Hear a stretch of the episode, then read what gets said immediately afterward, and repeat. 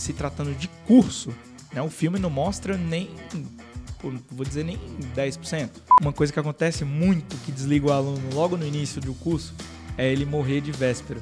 Você tava todo para fora do helicóptero, no esqui ali da aeronave, projetando o corpo para frente e soltou uma, uma granada lacrimogênea lá pra gente se emocionar. E foi o que aconteceu. Todos nós nos derramamos em lágrimas, porque é um efeito que o gás causa. E a coordenação não tem esse negócio de, ah, eu vou ficar com dózinho porque é, é mulher. É fora da curva uma mulher que faz um curso de operações especiais. Sim. Com certeza, ela é fora da curva. É fora da curva o homem que faz. Estamos de volta mais uma vez no podcast do Brasólia e hoje, hoje temos a nossa caneca do Brasólia, mas hoje temos presente. Hoje temos outra caneca. Eu vou usar, essa- eu vou mudar até a água aqui. A Vitória não encheu a outra. Eu vou até mudar. Vou usar as duas canecas hoje aqui. Temos aqui TRI 9, é isso? Tri 9. Trinove, assessoria esportiva, vá e vença. Hoje temos uma pauta aqui da nossa queridíssima Lorena, que está com a gente aqui de novo. Tudo bom, Lorena? Tudo ótimo, tô aqui super animada também para a gente bater um papo aqui bem legal com um amigo, amigão meu, assim, já trabalhou junto no BOP. Para quem não sabe, né, trabalhei um tempo no BOP, sou negociadora policial também.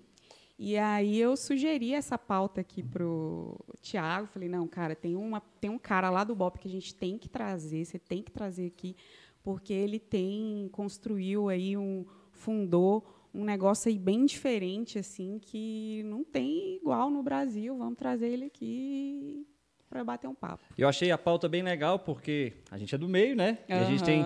Até a gente que, que, que tá lá junto na polícia, a gente tem as nossas curiosidades né, a respeito.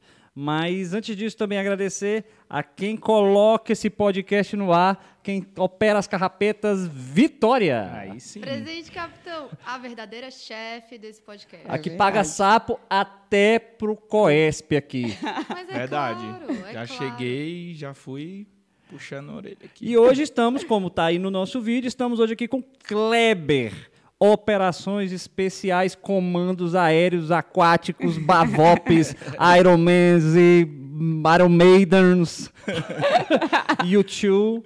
Kleber, obrigado, cara, você ter vindo aqui, bater um papo aqui com a gente. Meu irmão, muito obrigado. Eu que agradeço aí por essa oportunidade, né? Fala, xerife, você que não tá aí ainda, já entra logo. Arrocha os xerifes vamos, aí. vamos participar aqui desse, desse momento. Obrigado a Lorena também por ter feito esse link aí, colocado a gente nesse circuito. E bora nessa, né? E aí, quanto tempo de. É PMDF, né? PMDF. Quanto tempo de PMDF? Estou na PM há oito anos. Oito anos. Oito CFP3? anos. CFP4. CFP4. É, e aí, quando você veio para entrou na polícia, você já tinha essa, vou entrar e eu quero, quero fazer coes, quero ir lá pro BOP, ou ah não, ou, tipo de repente foram lá o, a caveira durante o curso te sugou. É, eu costumo falar que o curso, né, o curso de operações especiais, ele começa é, no momento que você decide que vai fazer aquele curso, né? E o meu momento foi ainda no Exército. Em 2009, eu tive contato com alguns caveiras lá do batalhão e resolvi é, acreditar nesse sonho, né? Que eu iria realizar o COESP e já entrei na polícia com, com esse objetivo. É, o concurso foi só uma etapa, né? O meu objetivo era, era ser caveira mesmo e trilhei todo esse caminho visando isso. Mas lá no curso, lá no CFP, você não era o chatão, não? Que enchia o saco do povo que não queria vibrar? Porque se você já pensou antes. Eu ah, não sei, mas eu acho que sim, viu? Tem cara. Não, tem. pior Não. que não. Assim, eu tentava expor ao máximo assim, o que eu queria, eu gostava de vibrar e tal, mas eu entendia que é, ali naquele momento tinham pessoas que estavam ali iniciando né, a carreira do zero. O cara não tinha a menor noção do. Eita ferro. de boa. Segue. O cara não tinha a menor noção do que, que era o militarismo e tal. Então eu, eu entendia isso. E no, o meu, meu curso de formação ele teve uma característica que separou o- os policiais que estavam iniciando e o pessoal que já era Ah, é militar. verdade. Então o meu teve essa característica. No início, ali na primeira fase do curso, eles dividiram né, a- o efetivo. Então não teve tempo de ser chatão com. com Eles pegaram, não- eles pegaram o bizu do 3 e falaram, não, vamos separar aqui. É, vamos separar, senão vai dar guerra. Não dá problema. Aí depois que uniu. Então quando uniu foi bem legal, porque a galera já, já tava mais. É, Menos paisanada. menos paisano, já tinha tirado um pouco daquele ranço. Aham. E aí a gente uniu ali, foi até legal, porque ficava só aqueles milicos já, o cara com 10 anos de, de militar nas costas, aí você juntou com aquela galera mais nova, aí a galera ficava ali, pô, tu que já tem experiência aí, dá o bizu pra gente, né, e tal. Então foi bem legal, assim, não, não tive muitos problemas com isso, não, de ser o chatão, igual a Lorena tá falando aí. A, a Lorena do mesmo pelotão, que eu não sei se ela vai lembrar, o- no nosso pelotão lá tinha. Eu, eu vi os dois perfis lá. De antigão de, de Forças Armadas. Não lembro se Exército, Marinha. Acho que um era da Marinha e outro era do Exército. Os dois perfis. Um, interessantíssimo, que a gente descobriu depois do curso de formação que ele era pianista, casado e tinha dois filhos, que é o Paixão. Caraca, pianista. é mesmo. É pianista. verdade. É antigão de marinha. Aí nego, caramba, o bicho é muito demais, não sei o quê. Isso foi um perfil. Que era o cara muito nadeiro e tal. O outro perfil, eu acho que era, foi o, o Ellison. O Ellison. Rapaz, teve um dia no meio, no meio do, da sala de aula, aquela fusaca, nego já de sacão de curso. Aí ele, a galera pedindo silêncio assim e tal, não tinha ninguém dando instrução, né? Ele querendo falar alguma coisa, e nego cagando. Aí ele, puta que pariu, vocês são um bando de paisano, não sei o que e tal. Aí, tipo, baixou todo mundo, né? Tipo, olhou pra ele. Ah, Começou a rir. cacete, Eu sabia desse risco, porque eu pensava, cara, se você tentar arrochar essa galera aqui, eles vão te trucidar na É. sacanagem. Então eu levava um pouco disso também. Quando eu passei pelo xerifado lá, né, eu falei, cara, eu simplesmente vou seguir o, o básico. Tirar falta. Não tá aqui? Não tem destino? Falta. Uhum. Apresenta com falta. Sim. Tá aqui, beleza? Tá ok? Ok, fechou. Pronto. O básico. Não foi o chatão. É, eu já tinha uma experiência nisso, né? Do, do exército. E eu não queria ser o chatão também. Eu tinha isso. Às vezes eu era meio chato com a galera que ficava no meu pé com outras coisas. Né? Mas, hum, fora isso, foi Mas, tranquilo. mas tem histórias aqui de bastidores que você era chato com a nossa coleguinha aqui, ó. Já, já formado, já lá no tempo de. Velho. Ela não de entendia. pop. Ela não entendia o processo. Eu estava o preparando processo. ela Pra fazer o curso. para pessoas chatas. Era isso. Como é que era essa preparação? Pode falar? Pode, Era- vai, era- conta eram- aí. Conta eram aí. detalhes assim, eu, eu percebia que a Lorena, ela tinha muito isso de defender as mulheres, a Tinha, não, posição, tem. a Tem. posição das mulheres e tal, e as mulheres e aquela coisa feminista. Aí eu peguei e falei, beleza, Lorena, deixa eu te falar um negócio. São sete horas da manhã, a gente acabou de chegar para assumir o serviço, eu não entendo por que, que você ainda não fez o café da equipe. Eita porra.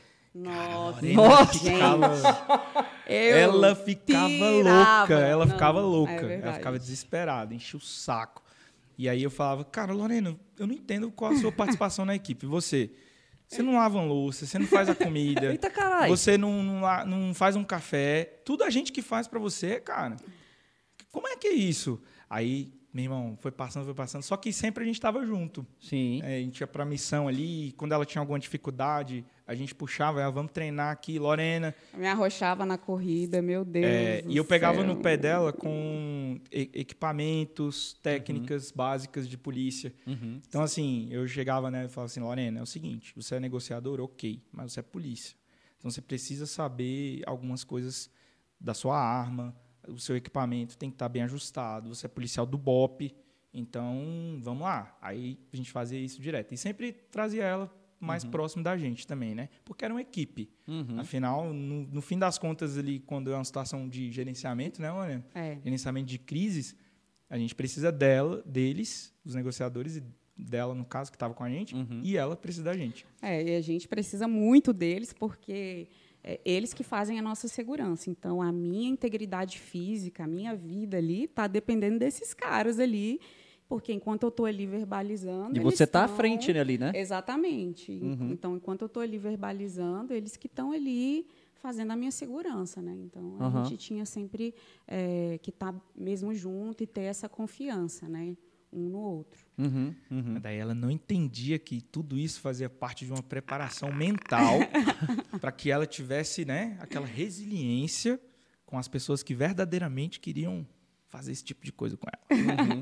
Muito legal, cara, bacana. O, o, agora, assim, aí quando você formou lá no curso formação, né, fo- formação de, de, de praça lá, quanto tempo levou pra você... Diga-se de passagem, o melhor curso de formação de praça que a PM já fez, né?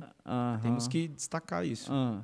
Você, você caiu nesse conto também? Ai, ai, Foi o ai. divisor de águas também, o seu? Na verdade, o melhor é o que está acontecendo agora, né? Que vai terminar sempre assim, né? É, não. é, A, a, O a. PM, ela dividiu mais águas que Moisés. todos vai, serão os É divisores de sempre o águas. mesmo discurso, né? E todos que, vão, fo- que formam vão para os batalhões especiais com aquelas listinhas que Senhores, passa. esse curso realmente foi um divisor de águas da nossa corporação. Quem quiser ir pro BOP, pro patrão, Só a gente botar vai... o nome na lista. Põe o nome na lista. eu botei a galera... Eu botei em todas. 300 listas. Todas que passaram, eu coloquei BOP, quero ir pro BOP. E foi para onde? Fui para lá na Ceilândia. Foi quase. Quase. Chegou, Bateu na trave. Bate- tava no caminho já, né? Assim, tava bem perto. E aí, depois de quanto tempo de formado, você foi fazendo o curso é, e já passou de primeira no TAF? Como é que foi? Depois de formado, É? longos e, e intensos seis meses. A, a vontade era grande, hein? É porque a minha turma de CFP deu muita sorte nesse sentido.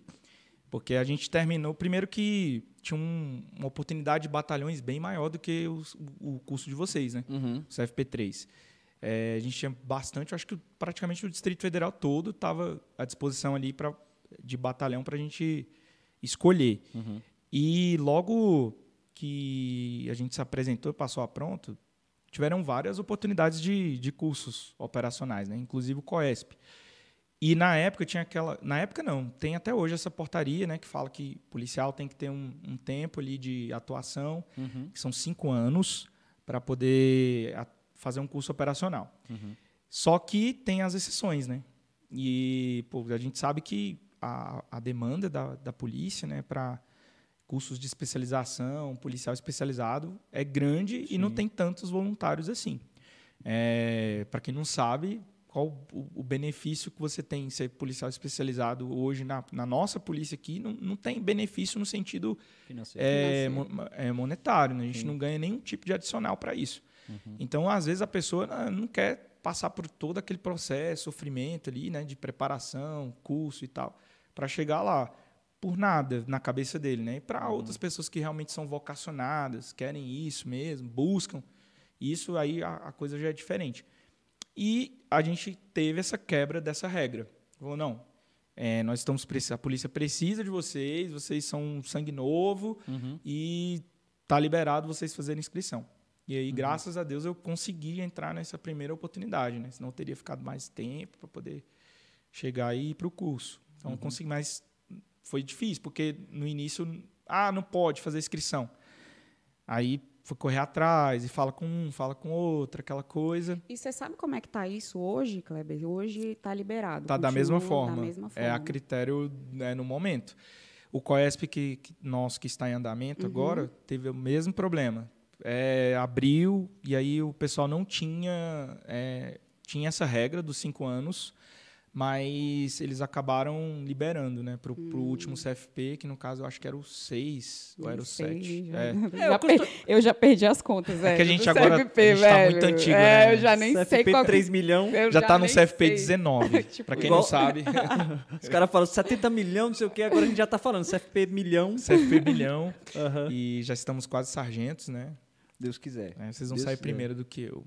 É. O meu tomou uma, uma resinha aí, mas vai dar certo. Aí quando, quando você fez o, o TAF pro, pro Coesp, você já era atleta, né? Eu vi que você corre e tal, você já tinha perfil Aí, atleta, que- não? aí que tá o problema, né? Nessa época eu não, nem sonhava em ser atleta. É mesmo? Não, nu- nunca passou por minha cabeça que eu ia me tornar um triatleta e fazer um Ironman. Nunca. Caramba. É, na realidade, eu era bem fraco fisicamente, assim, tinha várias, várias dificuldades, né? Aham. É, tinha um, um preparo físico que eu considero básico, porque eu Aham. vinha do exército. Na época do exército eu era bem, e depois deu uma caidinha, porque eu fiquei sete meses esperando nomeação. Nesse período eu fiquei cuidando do meu filho, que era recém-nascido. E não treinei tanto assim, né? Então fui pro CFP basicão ali. E depois do CFP tive esse pouco tempo, essa janela de pouco tempo de preparação. E aí basicamente foi com a minha experiência de, eh, de formação no Exército, Uhum. mais a minha experiência eh, de formação na educação física, que eu organizei os treinamentos e também colando com a galera que já tinha tentado COESP, é, que já tinha ido e não, não conseguiu formar e já tinha outros bizus, né? Tinha na época, na época até hoje tem o, o, o nosso caveira lá, o Jadiel, Jade. o Jade, que um abraço Cara, pro Jade aí, se estiver acompanhando a Jade. gente. Cara, então assim, essa galera que já tinha tentado, o Jadiel, que faz esse trabalho até hoje de preparação, que realmente acolheu a gente e ajudou bastante. Mas como eu treino lá com ele, eu, eu só ia uma vez na semana, né? Eu, eu ia aos finais de semana, não, não era uma coisa que eu ia sempre. E para mim era difícil, que eu morava um pouco longe. É, eu acabei treinando bastante tempo sozinho também. Então foi bem corrido e mas deu tempo de chegar no TAF com, com uma condição física boa. É, eu sempre falo para os meus alunos que o TAF ele, ele não é um, um parâmetro quando se trata de curso de operações especiais. Ele não é um parâmetro 100% fidedigno, né? Não quer dizer que você vai gabaritar o TAF, que você vai formar no curso, vai ser tranquilo fisicamente. Eu falo isso pela minha experiência, porque eu consegui tirar as notas máximas do TAF, porém no meu curso eu sofri bastante, principalmente na corrida, que hoje eu do- do- das três modalidades do triatlo é a modalidade que eu me dou melhor é a corrida, né? Acho que de tanto sofrer no Coesp eu tomei isso para mim e, e melhorei bastante. Mas na época eu sofri muito com corrida. Na água foi mais tranquilo para mim, porque eu treinei bastante e já tinha mais facilidade para o ambiente aquático. Mas na corrida eu sofri bastante. Mas sofre desse tanto porque diz que é o maior espetáculo da Terra. Você não vai lá pra sofrer, mano. Não tô entendendo isso. É uma uva, inclusive aconselho todos que tentem. Se você tem vontade de fazer um curso operacional na sua vida assim e passar por uma aventura inesquecível, faça o curso de operações especiais. É, o meu canga tá aqui no. O Fábio Andrade tá aqui no chat aqui. Aí ele, ele tentou lá, só que eu acho que ele ficou uma semana, achou muito leve e saiu. Foi qual Coesp nesse agora? Ah, não sei, eu acho que dele deve ter mais de um ano já. Ele chegou a passar no TAF, entrou. Fábio, se você tiver aí, depois você, você fala pra gente aí qual foi.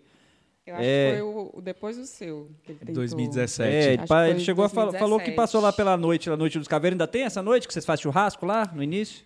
Na verdade, nós temos uma aula motivacional. Motivacional. É, Chama-se a aula inaugural. Sim. Que a gente faz uma aula inaugural, Aham. assim, com todo mundo vestido, bem apresentado, com todos os seus brevês e pertences, aquela farda bonita da PM. Uhum. A gente faz essa aula para recepcionar os alunos, Sim. né? E depois a gente faz um 2017. processo de transformação. Fábio foi 2017. 2017, É. né?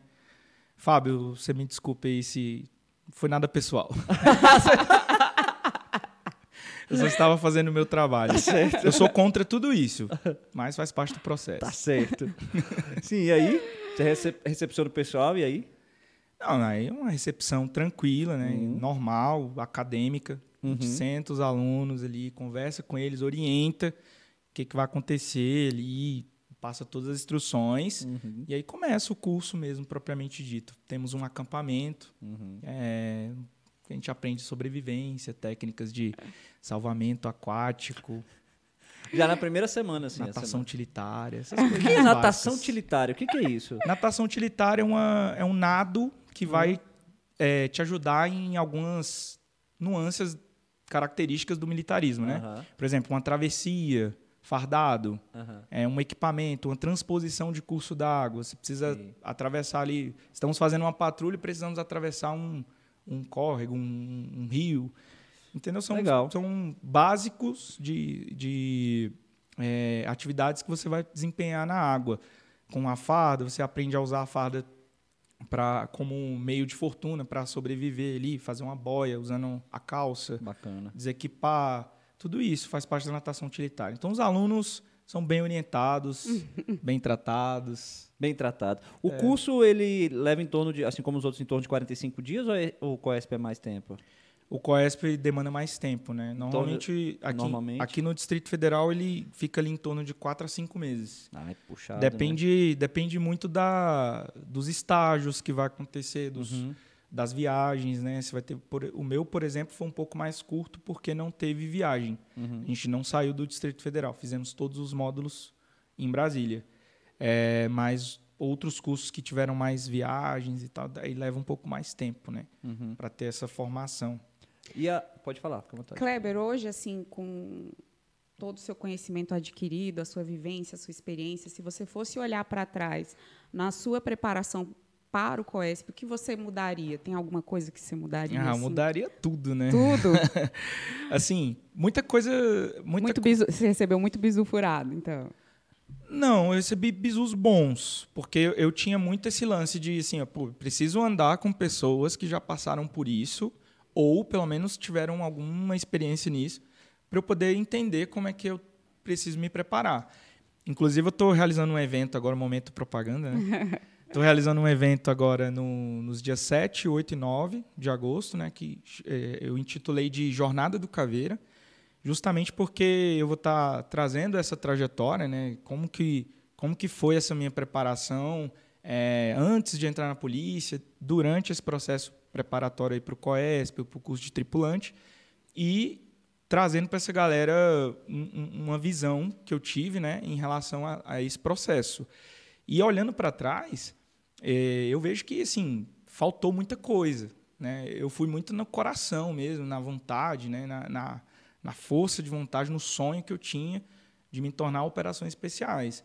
É claro que quando você coloca isso de uma forma sistematizada, né, num treinamento realmente que vai te levar num- numa condição física que vai condizente com o curso e alguns detalhes de preparação de material, de equipamentos. E claro que isso faz toda a diferença, né? Assim, principalmente no início do curso, que é a fase mais tensa, assim, que você vai estar ainda entendendo aquele processo, aquele, aquele início ali, né? Porque é uma fase que realmente demanda mais da, da pessoa fisicamente eh, e psicologicamente. Porque você você pega uma pessoa que ela está numa vida normal, você está com a sua família, você está podendo sair, se divertir, eh, ler, ter contato com o mundo externo, internet, e aí você coloca ela num, num contexto que ela não tem mais nada disso e ela está ali para aprender e ter pressão, porque o Operações Especiais ele sofre pressão o tempo inteiro, tanto no curso como depois do curso. E é por isso que nós somos treinados dessa forma, porque a nossa operação é diferente, né? E aí você coloca ela nesse nesse cenário. Então os primeiros dias são cruciais, né, para essa pessoa. Por isso que hoje eu tento fazer um trabalho não de falar para o cara o que, que ele vai passar no curso, né? Não, não é isso. A ideia não é chegar para o cara e falar, olha, vai ter um dia lá que você vai passar por isso, isso e isso. Não existe isso. A gente tem um compromisso com a nossa caveira. A gente não abre nada para ninguém. Mas eu procuro ensinar coisas que vai fazer diferença para o aluno lá na frente. Né? Que é o quê? Justamente essa preparação diferenciada fisicamente e trabalha um pouco do emocional, né? Porque justamente aquele cara que é, ele não consegue realizar os treinos por algum motivo, o policial tem muito problema, a gente sabe, né? A nossa rotina é intensa, para alguns um pouco mais, para outros um pouco menos, mas não deixa de ser. O policial ele, ele tem muito disso, é a escala, é o extra, é o serviço voluntário que ele tira, é, a- é o problema que ele tem familiar, e aí chega para treinar. Aí tem treinos todos os dias.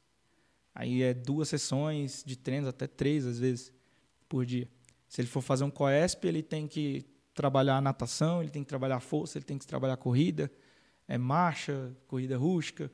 Se for um outro curso um pouco mais intenso em algumas outras coisas, então chega é, um ponto que ele chega, ele mesmo fala, pô, não estou aguentando o treinamento, imagina o curso, Uhum. né? Só que aí quando vai conversar comigo, eu explico, cara, a gente tá é aquela história do treinamento difícil, combate fácil, né?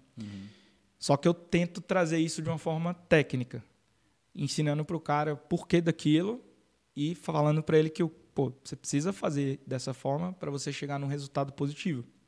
Então, se nesse rodeio todo para te falar que se eu tivesse todo esse conhecimento que eu tenho hoje, eu eu traria um treinamento muito mais sistematizado e organizado para minha rotina policial e familiar, na qual eu pudesse hoje chegar no curso e entender o que, que estava acontecendo naquele cenário e empregar o que eu já sabia ali de, de treinamento. É isso, basicamente. Você não, não deixa de, de ter, digamos, o tal do sofrimento, mas você, eu imagino que você quer dizer assim, você aprende a lidar com ele de outra maneira, Isso, né? perfeito. Porque o sofrimento, ele, a, a dor, né, o sofrimento, o processo é qualquer coisa, na verdade, que você for fazer na sua vida hoje, é, você vai ter que escolher um- uma dor que você vai sofrer, né? Ou você escolhe a dor de não fazer nada, ou você escolhe a dor de passar por aquele processo e, e ter a transformação, né? Quando uma pessoa decide fazer uma dieta, pô, é, uma- é um desafio difícil, né? A pessoa que fala, ah, para mim seguir dieta é muito fácil. Eu duvido. Não é tão fácil assim. Claro que quando as coisas viram hábito na nossa vida, parece que está mais fácil. Mas é porque virou um hábito. Você acorda e você executa sem nem pensar. Já virou uma- um, um hábito para você aquilo ali. É diferente da pessoa que ela está começando. Ela sofre esse processo. Ela fica ali, caramba, eu vou ter que comer isso aqui. Eu vou ter que treinar isso aqui. É tão difícil. Eu entendo isso, né? Eu hoje estou passando por um processo pós-Ironman, que eu vim de uma rotina de treino intensa, fiz a prova que eu queria, realizei mais um objetivo, mais um sonho. E aí agora eu tô naquela, caramba, preciso treinar, preciso voltar meus treinos mais fortes de novo. Preciso organizar minha rotina. E tá difícil, mas eu sei da dor que eu preciso passar para poder voltar para os meus treinos. Então é a mesma coisa no curso operacional. Não muda nada nesse sentido. O sofrimento é inerente ao processo, não tem jeito. Você vai Sim. ter que passar por ele. O, o- a maioria das pessoas, elas acho que entendem e enxergam um curso de operações especiais, ou igual o pessoal comum fala, o curso do BOP, ou da BOP, Da BOP. Da da BOP. Igual o pessoal BOP. fala. A BOP tá aí, né? A BOP tá aí. É, eles enxergam muito é, em cima do, do grande filme que fez muito sucesso, Tropa de Elite, né? Sim. O filme romantiza muito o que é o curso e o que, que é vivido no dia a dia lá, ou você acha que é bem aquilo ali? Não vou dizer que retrata fielmente, mas você acha que é naquele caminho ou ele romantiza muito? Eu acho que para um filme, é, ele conseguiu trazer bem, assim, é, o que, que é a formação, né? um pouco da formação, é, e também um pouco da rotina. Claro que de uma forma bem mais intensa, porque no Rio de Janeiro a gente sabe que a missão lá da polícia é muito mais árdua do que nós vivemos aqui em Brasília. Tiro todo dia. né? né? Graças a Deus a gente vive num, num, num local teoricamente controlado, Sim. mas não deixa de ter crime. Né? E por isso nós treinamos. A gente treina para o pior, porque no dia que acontecer a gente precisa estar preparado para defender a população. É, e, mas eu costumo dizer também que, o, que se tratando de curso, né, o filme não mostra nem, pô, vou dizer nem 10%. É muito, né? 10%, eu acho. Porque, assim, é muita coisa. É muita coisa. Não tem como você detalhar tanto assim num filme, né? É muita transformação, é muita. é, vou dizer assim. Sofrimento mesmo, que você precisa passar. Porque é, quando fala operações especiais, é algo que ela tá, ela tá ligada a quê? Tudo que está fora do, do contexto comum. Tudo que foge do, do normal. Porque é não convencional. São, são homens que são treinados para fazer é, a missão de uma forma totalmente diferente, de uma forma especial. Por isso que chama operações especiais. O treinamento é especial, os equipamentos são especiais, os homens são especiais. Então, quando você vê uma tropa de operações especiais indo para uma missão, você nunca vai ver assim ela 10, 20 vezes um efetivo maior do que a força adversa. Não. Por isso que a gente chama de superioridade relativa. Porque apesar de o nosso número ser menor, a nossa força de resposta é muito maior em relação ao inimigo. né? Então, é, tem, tem toda essa, essa, essa ideia. Bacana. Então, quando você tra- trata o filme, é, o filme, lógico que deu essa visibilidade, né, Aham. para as operações especiais, para o BOP em si, né, é, no Brasil, porque Sim. As pessoas não faziam Acho que ideia. no mundo, assim. No mundo, é. É, né? Porque o filme realmente é, levou o Bop para outro patamar. Sim. Assim, eu já, já fui para outros países com camiseta do Bop e tal, e o pessoal lembrava do filme. Falava, É. Que massa. "Camiseta Que massa. Sem contar que pô, o filme é muito foda, né? É. o filme O foi. filme é muito bom, do assim. caralho, É, muito sim. bom mesmo. Então, assim, só que as pessoas, ela- elas pegam aqueles trechos do filme ali e, e elas pensam assim, ah, nossa e tal, não sei o quê. Só que não faz ideia, porque, tipo assim, não- o cara tomar um tapa na cara, isso não é nada, cara.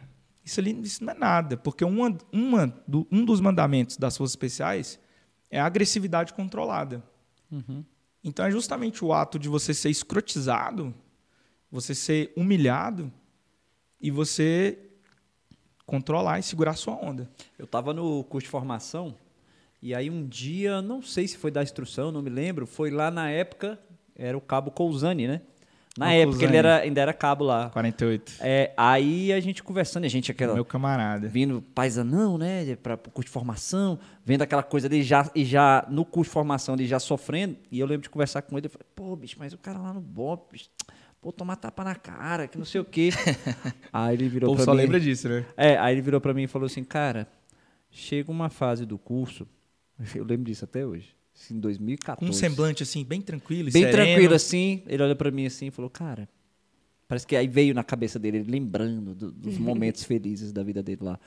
Aí ele falou assim, chega uma hora no curso que o menor dos seus problemas é o tapa na cara. Que se você puder escolher, dentre todas as coisas que eles vão te apresentar, você vai pedir o tapa na cara. Esse não é o problema lá. Aí eu falei, tá porra. Aí também tem aquela, aí também tem aquela parte que ele falou assim, mas na verdade isso não acontece, tá? É, É só mas acho que teve isso. É porque assim, teve isso. é, chega um momento que você tá tão desgaste emocional tão grande que você imagina, que tá Imagina acontecendo essas coisas, coisas, né? mas não Alucinações. Não é isso que acontece. Às vezes o cara deixa de dormir um pouco e aí fica tendo alucinações. Justamente, a né? restrição de sono ela causa alucinações. Né? É, o aluno ele pensa que aconteceu essas coisas, mas não é assim que funciona. Eu tenho uma história do, do capitão, acho que agora ele é major, o major Rip. Ele falou que no, ele falou que no cor. Ele falou, cara, eu, eu fiz uma marcha lá, que eu só lembro o momento que ela começou e eu lembro de chegar. O meio, ele falou assim, ele falou assim, eu estava Totalmente em banzo. Ele falou assim: eu estava há 30 horas acordado. ele falou assim: eu só lembro que começou e aí de repente chegou. Aí o pessoal falou: a marcha falou que não, 10 km. Ele falou: ele não lembra disso. Por causa da privação de sono. Aí hoje, depois de alguns anos, essa marcha já está em torno de 60 quilômetros. ou 80, algo assim, né? É, ah, não, é, não sei. Cada um. É igual o pessoal fala que O a. cara ve- chega e fala, no meu curso eu fiz uma É. marcha de 50. É igual o pessoal fala que a velocidade mais perigosa do mundo é 60 km. Porque todo mundo que bateu falou: eu estava 60. Eu estava 60. Inclusive, é uma coisa que eu falo muito para os alunos que fazem consultoria comigo para cursos. Eu falo para eles assim, cara, uma coisa que acontece muito que desliga o aluno logo no início do curso é ele morrer de véspera. Ele, pô, ele nem sabe o que, que vai acontecer, cara. Ele tá ali. na- É pior do que a morte é a expectativa da morte. Ele fica naquela, nossa, mas me falaram que nesse momento É agora. não sei o que, o céu vai se abrir, as nuvens vão es- escurecer. Deve ser foda. Hum, Meu Deus, vai morrer. Aí o cara, ah não, vou embora. Meu irmão, paga pra ver, cara. Você Aham. comprou um ingresso caro pra caramba, pagou um preço pra estar ali. É porque só pra chegar nesse ponto o preço já foi caro, né? É, cara? aí naquele momento que você vai ver o cenário acontecer, que você vai ter a experiência, vai viver a parada. Ai, cara, eu acho melhor eu ir embora. Então, então pra que, que você tá ali, porra? Aham. Pra que, que você se inscreveu? Uhum. Passar por todo esse sofrimento? Eu prefiro ficar tranquilo, na minha escala, suave. Uhum, Né? uhum. E, da, e das opera... Eu vou adiantar aqui, de repente a gente volta de novo nisso, é porque eu tô curioso pra caramba aqui. e você, até depois de formado, teve ocorrência de grande vulto, assim, que você estava presente, que você participou de coisas que você pudesse contar? Tive, tive algumas. Assim, a que eu gosto mais de, de, de falar, assim, que mudou um pouco da minha perspectiva, da minha trajetória, assim, foi a, o Torre Palace, que nós operamos junto com o Bavop, né? Essa é uma- foi uma operação L transportada, assim, foi a primeira da, da história, assim, eu acho. que de grande Massa. vulto mesmo, né? E eu tive a grata satisfação de participar dessa ocorrência, Uhum. é, efetivamente, né? Ali atuando mesmo pelo, pelo BOP na época. E foi um dos motivos que me fez querer fazer o curso de tripulante. O desfecho daquela, daquela, daquela operação foi na nossa equipe. Já Foi. tava lá, né, Lorena? Tava. Que Não, legal. também trabalhei Foi, lá no foi Torre, legal, Palace, cara. no Torre Palace. Foi na nossa equipe. Foi, Na foi na nossa Charlie. equipe. Na- na equipe Charlie. Que bacana. É, a Lorena ainda estava, né? É porque eu- uma das coisas que os negociadores fazem muito bem, eles fazem esses, esses links né, nas ocorrências. Por exemplo, se não for um- uma ocorrência que eles vão atuar efetivamente fazendo o papel deles, né, você me permite, né, Lorena, falar aqui? À um vontade. Se falar- se falar eles fazem, aqui, eles fazem É. esse, esse link para ajudar a gente, né? Uhum. Por exemplo, a gente não sabia como é que estava o cenário lá embaixo do prédio, mas eles sabiam, porque eles estavam ali, estavam vendo. Então eles passavam no rádio, ó, tá acontecendo tal coisa, tá acontecendo assim. Nesse momento, é, um cara arremessou uma coisa lá de cima, tal coisa assim. Então a gente estava por dentro, porque eles eram nossos olhos lá embaixo. Né? Um- uma, uma das coisas que acontece bastante. Então essa ocorrência para mim foi transformadora Uhum. na minha carreira, porque assim, eu no, no Coesp, obviamente, a gente faz esse treinamento, né, junto com o Bavop, ele transportado, faz tiro embarcado, é, tem um módulo só disso, né, de operações aéreas, mas é muito pouco, né, e o treinamento também é um pouco difícil, porque é uma atividade cara, né, para a polícia, Sim. combustível de aeronave e tal, Claro. aquela coisa, então não é uma coisa que dá para você treinar o tempo inteiro, fazer várias vezes. Sim. É, e aí a gente teve a oportunidade de atuar, e foi muito tempo ali de, de, de ocorrência. E aí eu falei, caramba, puxa vida, eu tenho que. Não, Eu tenho que me tava- aprofundar e nisso. Para quem tava lá embaixo, que era a gente lá embaixo, que a gente olhava para cima assim, eu a- minha impressão eu olhava e falava, gente, não tô acreditando que isso aqui tá acontecendo. Eu tô num Muito filme. doido, né? Eu tô Muito num louco. filme. Foi um negócio assim surreal, os dois helicópteros ali. Atuando junto. atuando juntos, muito próximo um do outro. Eu olhava assim, eu falava, não, não, não. Gente, isso realmente está acontecendo, Muito porque louco, foi, Fantástico. foi um negócio de filme mesmo. Foi surreal? Fantástico. Então, assim, quando, quando eu me vi nessa situação lá em cima e, e operando, assim, e um detalhe que as pessoas depois olhavam os vídeos até comentavam, algumas me perguntavam, nossa, mas você estava praticamente, você estava todo para fora do helicóptero, no esqui ali da aeronave, Sim. projetando o corpo para frente, preso só no, no- na segurança ali do, do, do- de rapel, né, do, do cabo, e você não tinha medo, eu falava, olha, naquele momento eu estava tão focado na missão, na qual eu estava ali para fazer, que não- o medo não passava na minha cabeça. O que passava na minha cabeça era, vou cumprir minha missão Massa. né, me colocar naquela situação ali. E foi, foi nessa ocorrência que eu falei, cara, eu preciso fazer esse curso. Porque eu preciso ter essa experiência de operações aéreas mais intensa para mim. Né? Eu preciso, se um dia eu for atuar de novo como, como operações especiais num helicóptero, eu quero fazer melhor ainda. né? Então eu quis passar por isso.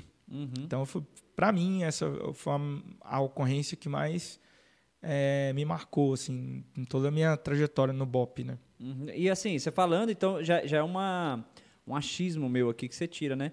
Porque, é, imagina assim, até pelo, por demorar muito, o, demorar assim, a- além do- dos outros, o curso lá do BOP, eu imagino assim, ah, o cara sai completão de lá.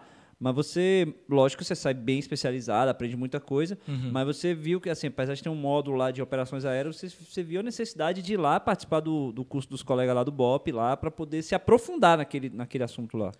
Isso é uma característica que, que é inerente aos caveiras, né? Ele nunca para, nunca acaba. Eles nunca param de se especializar, de se aprofundar, de treinar, estudar, colocar em prática, porque Massa. assim, o curso é como se fosse uma chancela para ingressar nas operações especiais.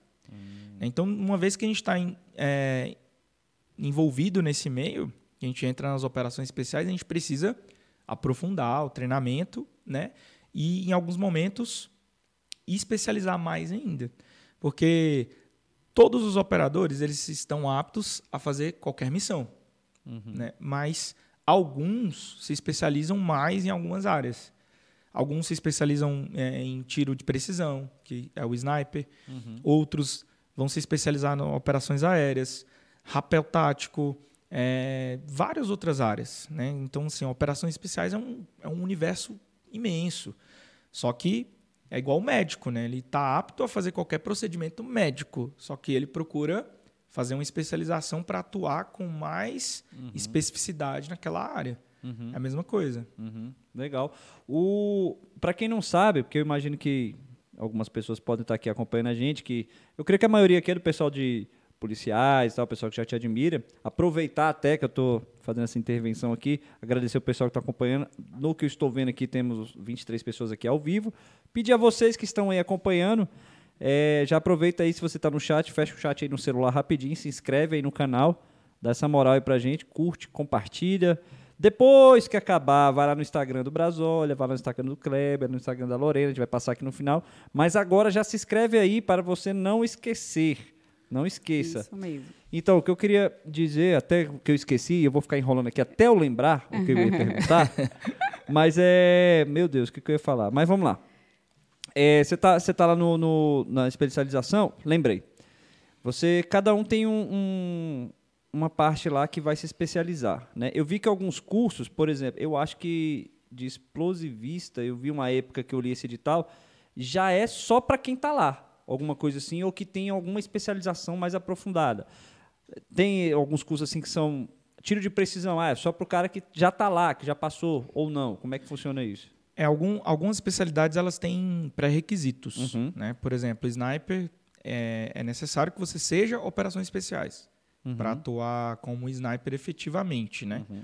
Claro que vamos supor que o BOP não tivesse nenhum sniper espe é, especializado ia destacar um caveira ali para atuar nessa função. Uhum. Porém, nós temos os snipers, então a gente pega quem já é operações especiais e manda fazer esse curso de especialização.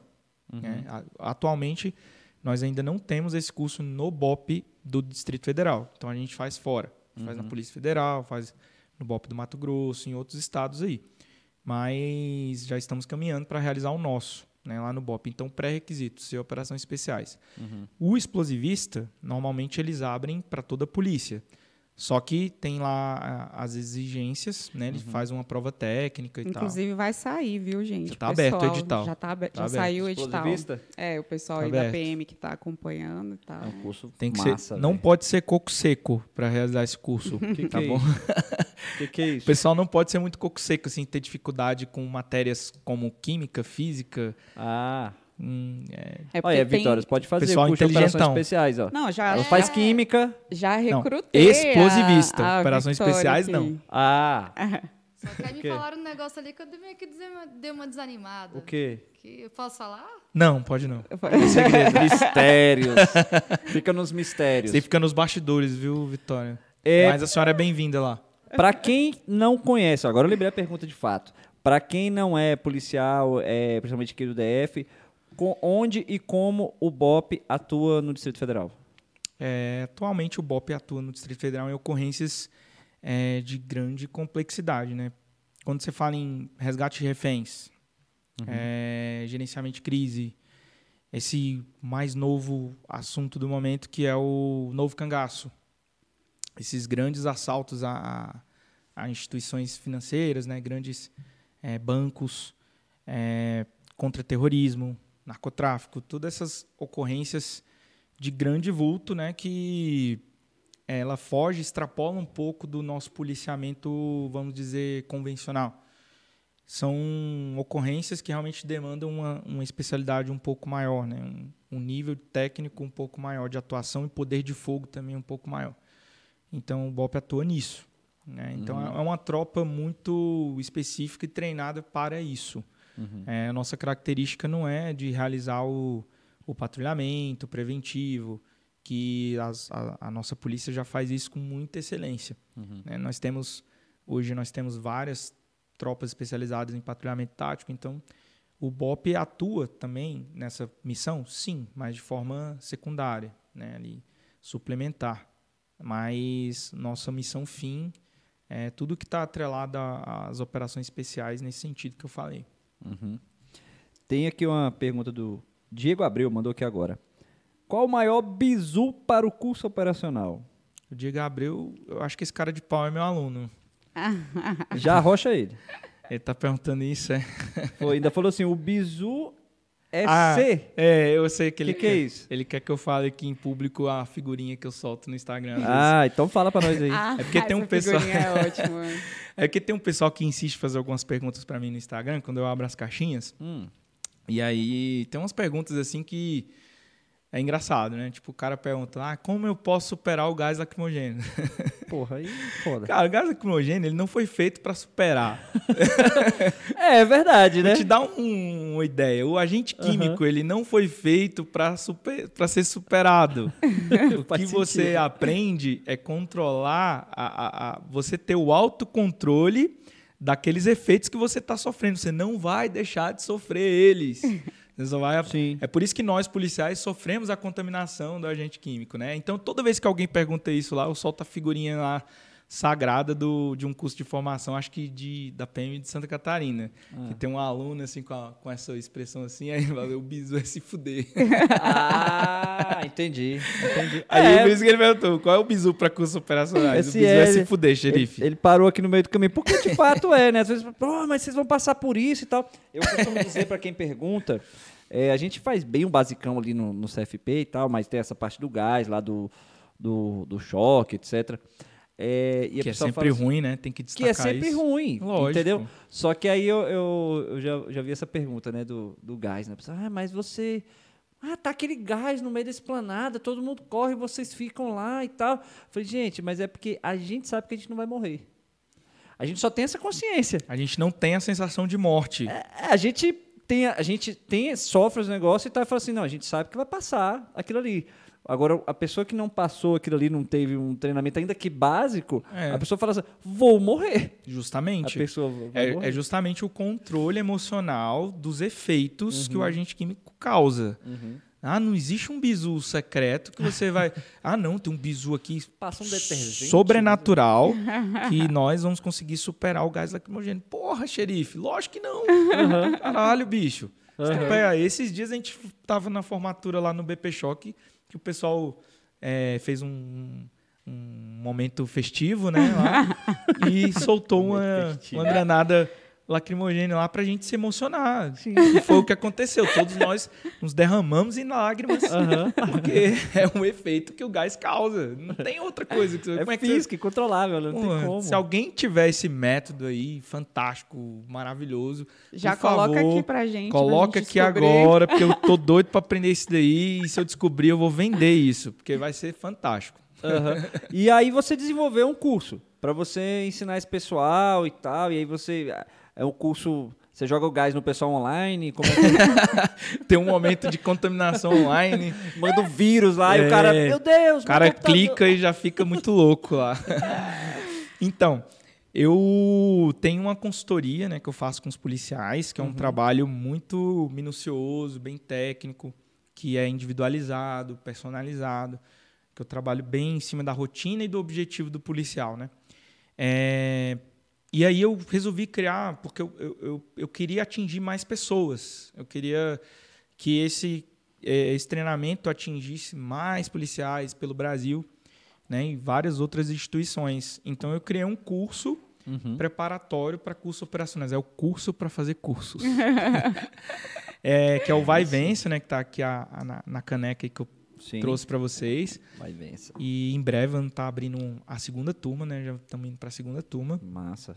É, Quantos alunos estão nessa turma agora? Na primeira que teve, na primeira, salvo engano, ah, eu não vou falar para não, mas eu acho que tem uns mais de 20 alunos na primeira turma. Gosta de sofrer esse povo, hein? É. Mas é, eu acho que nessa agora vai ter bem mais. Uhum. Eu espero muitos alunos. Né, se Deus quiser. Mas é, justamente porque eu não consigo atender a demanda da consultoria. Toma muito meu tempo, né? Para eu analisar e prescrever treinos assim de uma forma tão individualizada, Uhum. é, fica muito difícil. Então eu, eu quis criar esse, esse curso justamente para de uma forma estruturada, que o aluno pudesse ter acesso às aulas, ter acesso ao treinamento e ele, que ele pudesse caminhar com as próprias pernas. Só que eu faço uma mentoria com esses alunos uma vez por mês, eu encontro com eles virtualmente ali Uhum. e a gente conversa sobre assuntos bem específicos para trabalhar justamente na dificuldade deles, né? É, desse curso do Vai e Vença. E os meus alunos da consultoria, eles me mandam mensagem o tempo inteiro, né? Eu sou tipo quase um psicólogo deles também. Uhum. E é interessante porque a gente acaba aprendendo, eu, eu aprendo muito né, com esses alunos, principalmente os da consultoria. Uhum. Eu, no dia a dia eles vão me mostrando o- os problemas, né, os perrengues e tal, e que o cara passa. Às vezes não consegue treinar por causa de uma ocorrência, o cara virou à noite na ocorrência, no outro dia ele não tem condições de treinar. E ele manda pra mim, xerife, pô, não consegui fazer o treino. E o cara já fica desesperado porque vai perder a planilha. E ele acha que se ele perder aquele dia, ele vai morrer.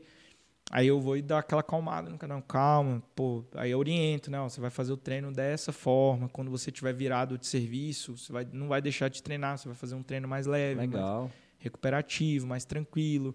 E tudo isso faz parte. Então, por isso que eu coloco na consultoria, eu tenho esse trabalho de colocar a escala deles e tal. No curso, eles têm um próprio crono- cronograma. Eu coloquei lá um cronograma bonitinho para eles, eles pegam ali e colocam. Não, é, eu vou programar a minha semana de treinos. No tal dia eu estou de serviço, tal dia eu posso treinar, tal dia eu posso nadar. E aí eles, eles é, o próprio aluno faz a, a própria configuração de treino, né? Mas já está tudo lá para eles de uma forma bem dinâmica, bem específica, passa por uma bateria de testes. Não é fácil não, viu, xerife? Tem um TAF aqui para te classificar. Tu dá um- um- uns pré-arroxo neles também, não? Assim? Tem uma parte motivacional que eu faço. Também tem uma parte motivacional? Tem. É bom porque você já lida com, com, com militares, né? Sim. Então, assim, já. Militares, policiais. é E já é gente que tá querendo ali, já tá na, na pré. Então você. É, também- o cara que ele quer fazer um curso operacional, ele não, ele não tem muito esse mimimi, né? Sim. Então, assim, é um lado bom de, de treinar policiais Uhum. e militares, porque eles já são pessoas mais focadas, são pessoas que estão dispostas a, a passar por processo, né? E eu, eu deixo isso bem, bem claro para eles, né? Tipo, o cara às vezes me procura e vai, como é que é o treinamento? Aí fica perguntando bastante coisa. Aí eu falo, olha, dependendo de como for o seu nível de condicionamento, é, o momento que você está agora, eu não indico que você venha treinar. Porque hum, vai ser difícil. Vai ser bem difícil. Claro que ah, o treino é individualizado. Sim. Mas mesmo assim, você vai treinar sempre. Uhum. Então, se você. É uma matemática básica, né? Se Sim. o cara tá lá com a planilhazinha dele toda vermelha, será que ele vai ter condições de de fazer um curso? E eu costumo falar, "Pô, você já está fraquejando aqui no treinamento. Que é uma coisa que você está na sua rotina, você come, se alimenta bem, Uhum. dorme bem, né? Vai para sua casa todo dia, encontra a sua família, tem lazer, Uhum. tem descanso. Aí lá no curso como é que vai ser? Uhum. Né? No curso não tem esse negócio de o cara falar, olha, hoje você vai fazer um treino técnico Por exemplo, levinho. uma dúvida assim que eu tenho. É, vamos supor que tem uma, um, o cara quer fazer o curso de operador aerotático, só que o cara não sabe nadar ou então é muito ruim de água. Como é que você faz com esse cara? Ele fala: "Olha, eu tenho, eu tenho essa vontade, mas Aham. eu tenho isso aqui, eu não sei se eu vou conseguir cumprir essa planilha porque eu tenho essa deficiência". Como é que você orienta ele assim, ou tipo, vai fazer, sei lá, um ano, seis meses de natação e depois você volta aqui. Como é Vai que pro você Sesc. É. é, vai Vai pro pro SESC. Sesc. Exatamente. Olha, faz o seguinte, faz a sua matrícula lá no SESC, que você vai ter um bom resultado.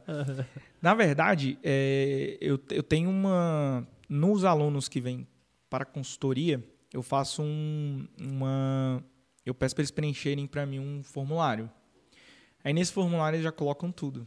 Por exemplo, o cara não consigo nadar nem 50 metros. Já é um parâmetro que eu tenho que é muito deficiente na natação. Né? Então, vamos começar do zero mesmo, com treinos bem iniciante, Uhum. iniciar o cara realmente do- a flutuar, a fazer as primeiras braçadas e começar a desenvolver, né? E aí é bem claro, eu deixo bem claro para ele, olha, é um trabalho a longo prazo. Não dá para você chegar aqui e falar assim, olha, Daqui a três meses. daqui três meses eu quero estar pronto para o curso de tripulante, meu irmão. Aí eu te, eu te aconselho a entrar numa escola de nat- pagar um personal de natação que, que seja cursado, porque ele vai te ensinar técnicas voltadas para isso, né? Sim. Lá no BOP, por exemplo, tem um, tem um Esteves, tem um Jadiel, que dá aula de, de natação, da parte aquática presencial. Então, pô, aí eu aconselho ele procurar algo mais assim, porque na, na consultoria aqui no online vai ser demorado. É possível? Com certeza. Né? Se o cara tiver disciplina de assistir os vídeos aqui direitinho, seguir todas as orientações, fazer, não desistir. Porque tem gente que é muito imediatista, né? Sim. O cara entra na água, ele nunca flutuou na vida. Se ele, ele, nossa, não consegui ficar nem 10 segundos.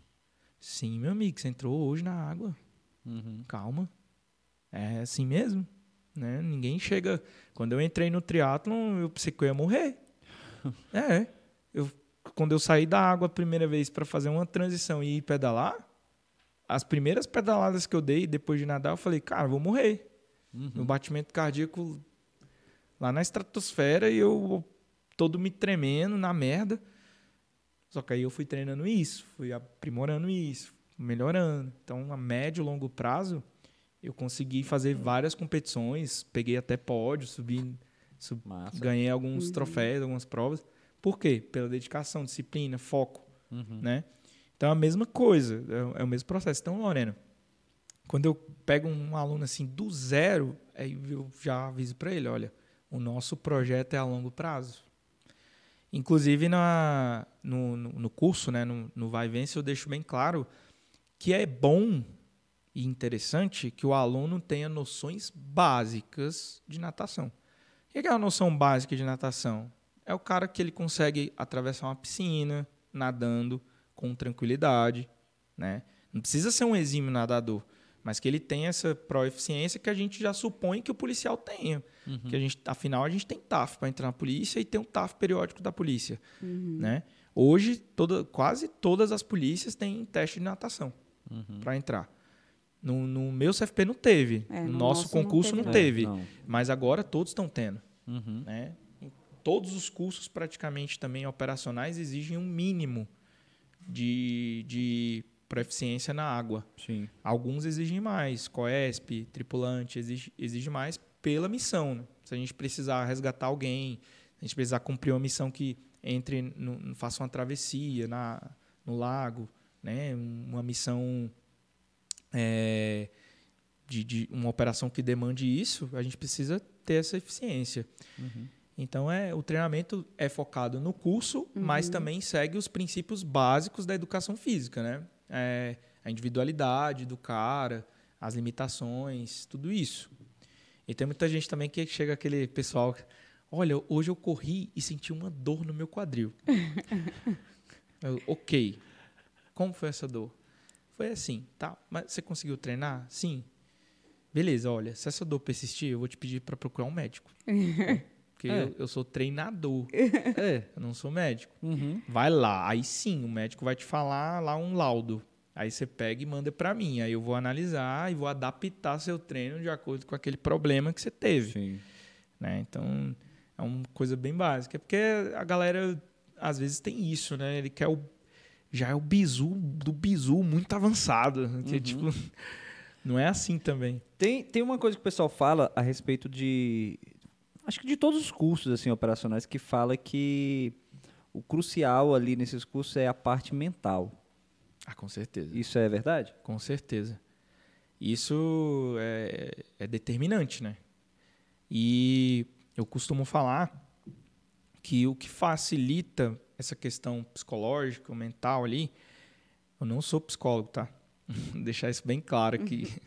E eu acredito também que, que o psicólogo não vai conseguir te ensinar isso. Uhum. Porque ele, ele vai te ajudar, vai te dar uma orientação para você né, amenizar o seu sofrimento, ali, o seu problema. Mas isso vem muito do, do momento. né? A pessoa ela, ela precisa saber o que, que ela quer. O propósito. Se você tem um propósito, já, já é um, um caminho. Você sabe o que você quer. Aí vem três os pilares que eu gosto de falar, que é a, a preparação propriamente dita, né? a orientação, a preparação, que está dentro da vontade. Você está alinhado com a questão familiar, o pilar da família. Pô, sério? Tem essa Sim, parte assim? Legal. Lógico, Bacana. vai impactar demais. Bacana. E a parte financeira. Porque, Legal. cara, quando eu tô fora da minha casa para fazer algo desse tipo, de um curso que a minha mulher não tá me esperando chegar em casa, é, o salário vai cair, ela precisa lidar com isso, ela precisa Uhum. saber o que, que ela vai fazer com o meu dinheiro do salário, que é o nosso dinheiro. É, ela precisa saber as contas. Se, por, por exemplo, na minha casa, eu que cuido da gestão ali financeira. Uhum. Se eu for fazer um curso hoje, eu vou ter que passar tudo isso para minha esposa, que foi Sim. o que eu fiz quando eu fui para o Coesp. Ela era responsável por tudo da parte financeira ali. Né? Então eu sabia que lá no curso, quando eu precisasse de uma grana para bancar, porque o curso operacional você não está ganhando dinheiro para fazer curso, você vai gastar muito dinheiro. Tá ganhando um a mais pra isso, Nunca. né? Sim. Na- Só uma curiosidade, assim, é, em média, o cara que decide, não, eu vou fazer o COESP, quanto de grana você acha que ele tem que deixar ali em reservado. QAP ali, assim, olha, Cara, isso aí é até um assunto é, difícil, porque na minha época eu gastei algo em torno de 6 mil reais. Hoje já está mais que o dobro disso, porque tudo ficou mais caro É. e a, a alimentação, que é o que gasta mais, né, para eles, porque nós não temos rancho na PM, a gente não, a gente tem um auxílio, né, no nosso contra-cheque lá, mas não temos um rancho. E aí você imagina um aluno ter que bancar café, almoço, janta, né, todos os dias, e é um curso que é internato. Ele Sim. ele tá lá 24 horas, né? E então é muito gasto. É muito gasto mesmo. Aquele esquema que se organiza pra comprar lá, né? Isso. Isso e aí. também a questão que alguns módulos, né, que exige certificação, paraquedismo, é, é, ah, verdade. é, a parte de mergulho, tudo isso exige uma certificação que a, que a instituição não vai pagar para você. Sim. né? Então tem que ter esse, esse, é, esse dinheiro reservado. Então pode, sei lá, joga coisa aí para 12 mil, algo, algo nesse sentido. Uhum. Então é, é, uma- é um planejamento grande. Então por isso que eu falo, esses pilares vão te afetar demais. Imagina, você Realmente. está no curso, aí você, sei lá, tá um mês de curso, e aí você tem uma liberação, chega em casa, sua esposa vira para você, quem é casado, a esposa vira para você e fala assim, olha, as contas estão todas atrasadas. Eu não sei de onde tirar dinheiro para pagar essas despesas que você está precisando. Como é que você vai pagar a sua certificação lá de não sei o quê? Como é que você vai eh, se alimentar? E a gente aqui, tô dificuldade, como é que eu vou fazer compra? Então, se esse detalhe não tiver alinhado. E outra, vamos supor que do nada eu chego na minha casa, a Lorena é casada com o Pedro. uhum, Aí o Pedro, beijo. o Pedro, Pedro é um guerreiro, cara, depois eu vou falar. Pedro Guerreiro. Ele, ele vai direto, ele vai direto pro céu. Rapaz. Aí imagina que o Pedro chega pra Lorena e fala: Olha, eu vou fazer o COESP. E só que ele chega e avisa isso pra ela, faltando uma semana pra começar o curso. A Lorena vai virar pra ele e falar: Você tá louco? Como assim? E os nossos planos? Uhum. E aquele detalhe, e o negócio que a gente ia comprar, e o apartamento, e aquele negócio. Imagina. Aí o cara, ele tem que preparar o terreno, ele tem que chegar para a família dele, para os filhos, para a esposa, a mulher também que for fazer um, a a FEM, né, que for fazer um curso, ela precisa preparar o marido dela. Falar, olha, eu vou fazer um curso, é difícil, eu vou precisar da sua ajuda.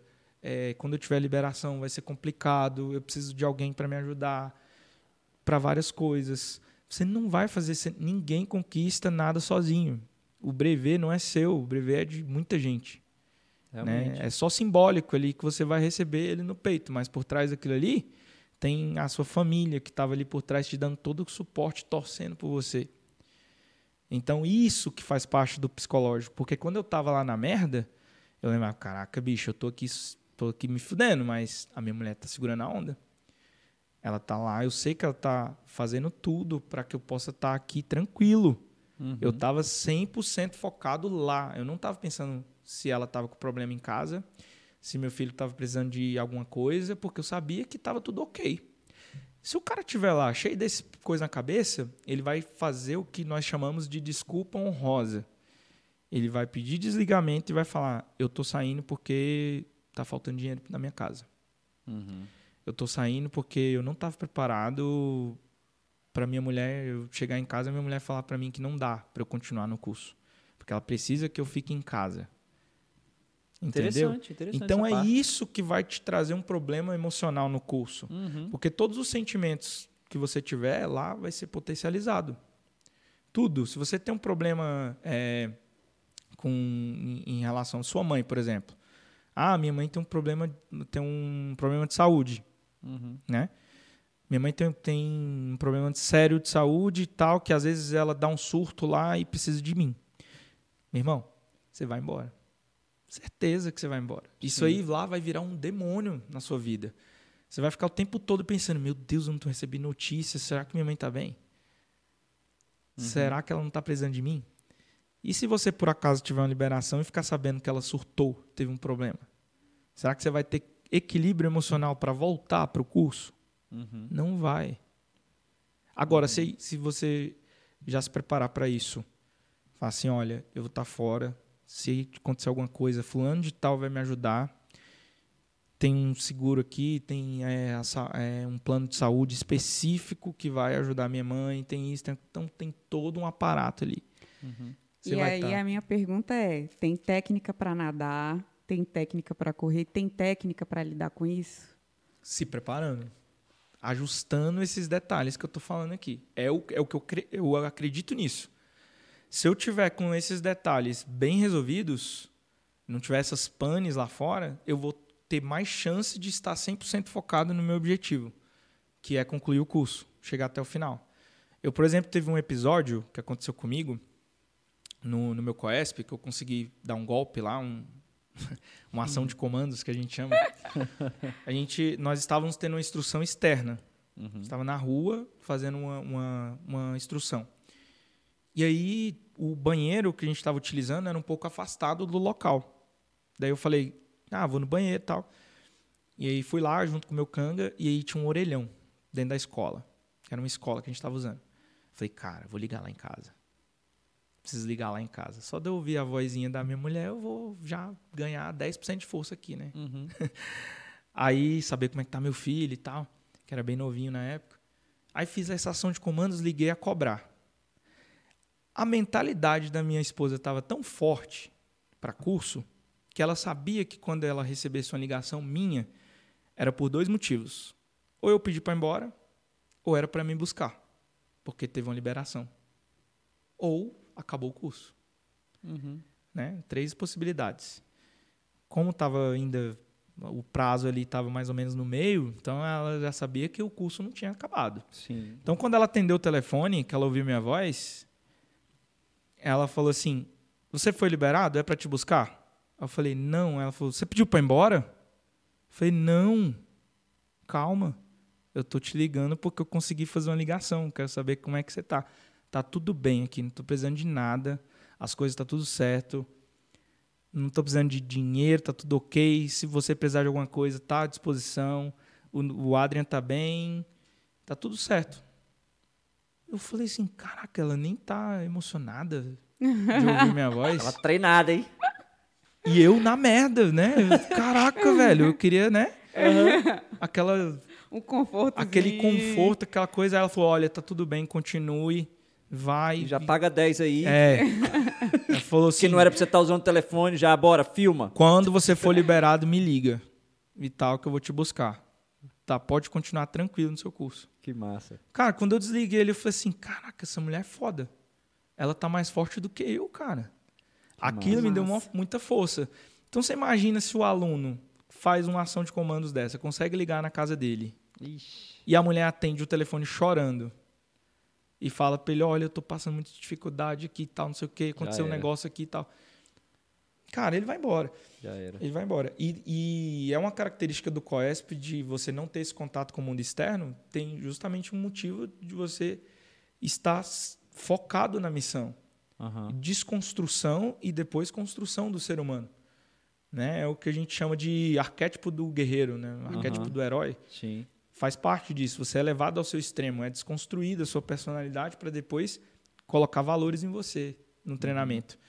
E aí você não pode ter esse contato. Eu não posso ficar de amizade, de, de tendo carinho, essas coisas. Não, tem que ser transformado. Então, por isso que é um único curso que leva a pessoa a esse extremo. E os demais cursos que têm essa liberação constante, que você vai para casa todo dia, eu considero que é ainda pior nesse sentido. Porque você está indo em casa todo dia, todo dia você toma banho quente. E aí no outro dia você tem que estar lá sedão e já sabe que vai se fuder. E aí você fica no céu e no inferno. Então, se você não souber lidar com isso, Interessante essa visão. Porque lá você tá no cons- na constante, tá né? constantemente na Fala, merda. já tô aqui tempo todo. Constante. Constantemente você tá na merda. Aham. Aí, do, do nada, você tem um, um pedacinho de uma coisa boa. Aí, mas você sabe que, que o, pior momento tá por vir ainda. Aham. Agora, o, o curso que você tá indo todo dia, todo dia você vai em casa, todo dia.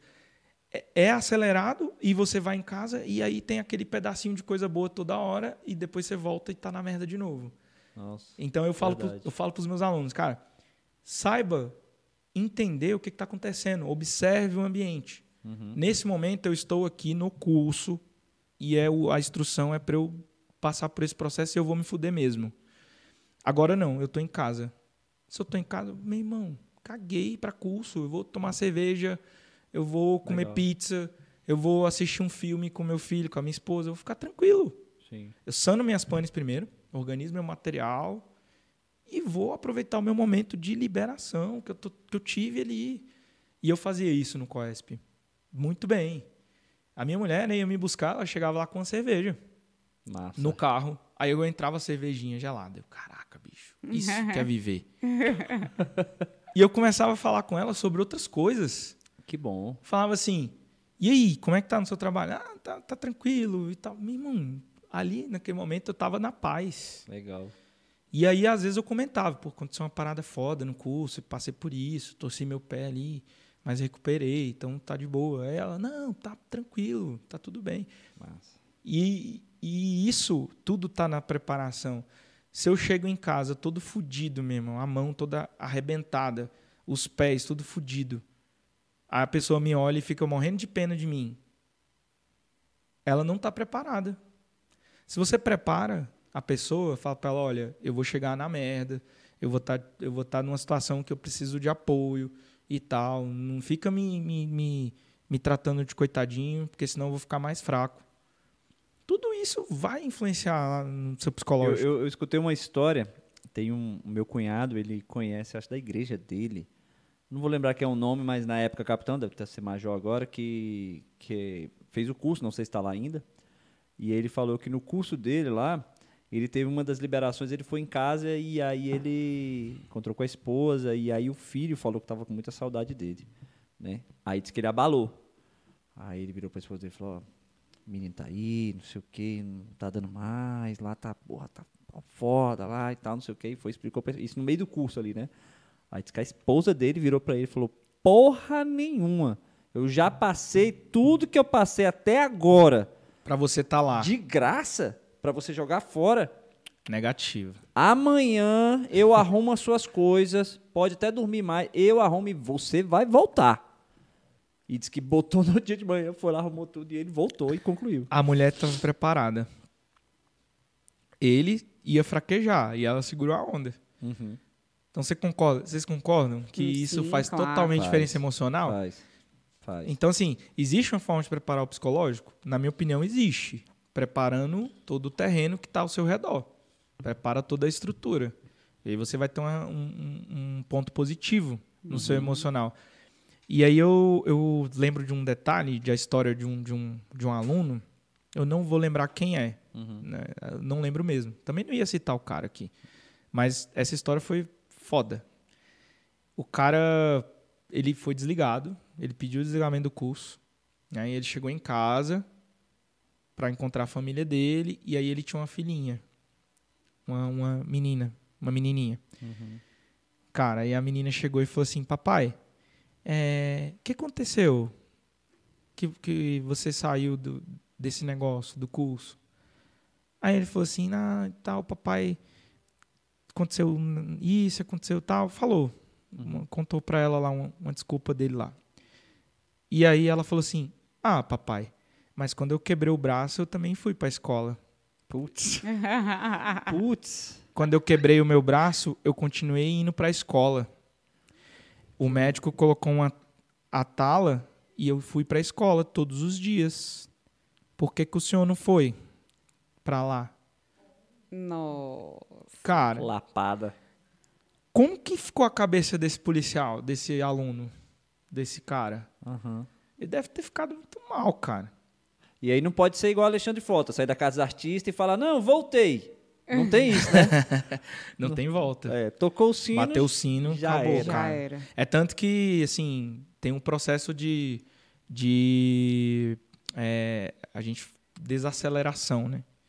A gente pega, o cara pediu pra ir embora, faz ali um processo, ó, meu irmão, fica tranquilo, acabou, fora, você está fora de situação, é, agora você vai ter acesso a tudo normal, né? Os seus, seus poderes estão restituídos, o senhor é ca- capitão, o senhor é sargento, Ah, tal. Deixa de ser o número. É, e aí toma aqui né, alimentação, tudo certinho. Legal. Você pode fazer contato com sua família. Tipo a câmera de descompressão, né? Isso. Não Entendi. libera Que imediatamente. é, é foda. não libera imagina. imediatamente, porque às vezes o cara também não está preparado para já imediatamente sair.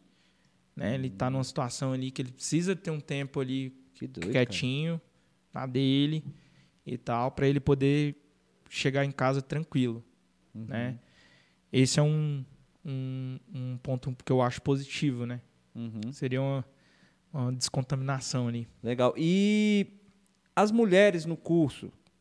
Como é- qual é a porcentagem de chegar- mulheres? Eu já ia chegar Então vai você. Não, é, A Lawrence. eu queria perguntar para você assim. É, eu sei que você tem várias alunas mulheres, né? Inclusive algumas que você já postou lá, algumas formadas assim. São as em melhores, outros cara. cursos, em outros cursos aí operacionais aí pelo Brasil afora, não só daqui de Brasília. É, o que, que você considera assim que é a, a maior dificuldade é, das mulheres em encararem um curso operacional assim?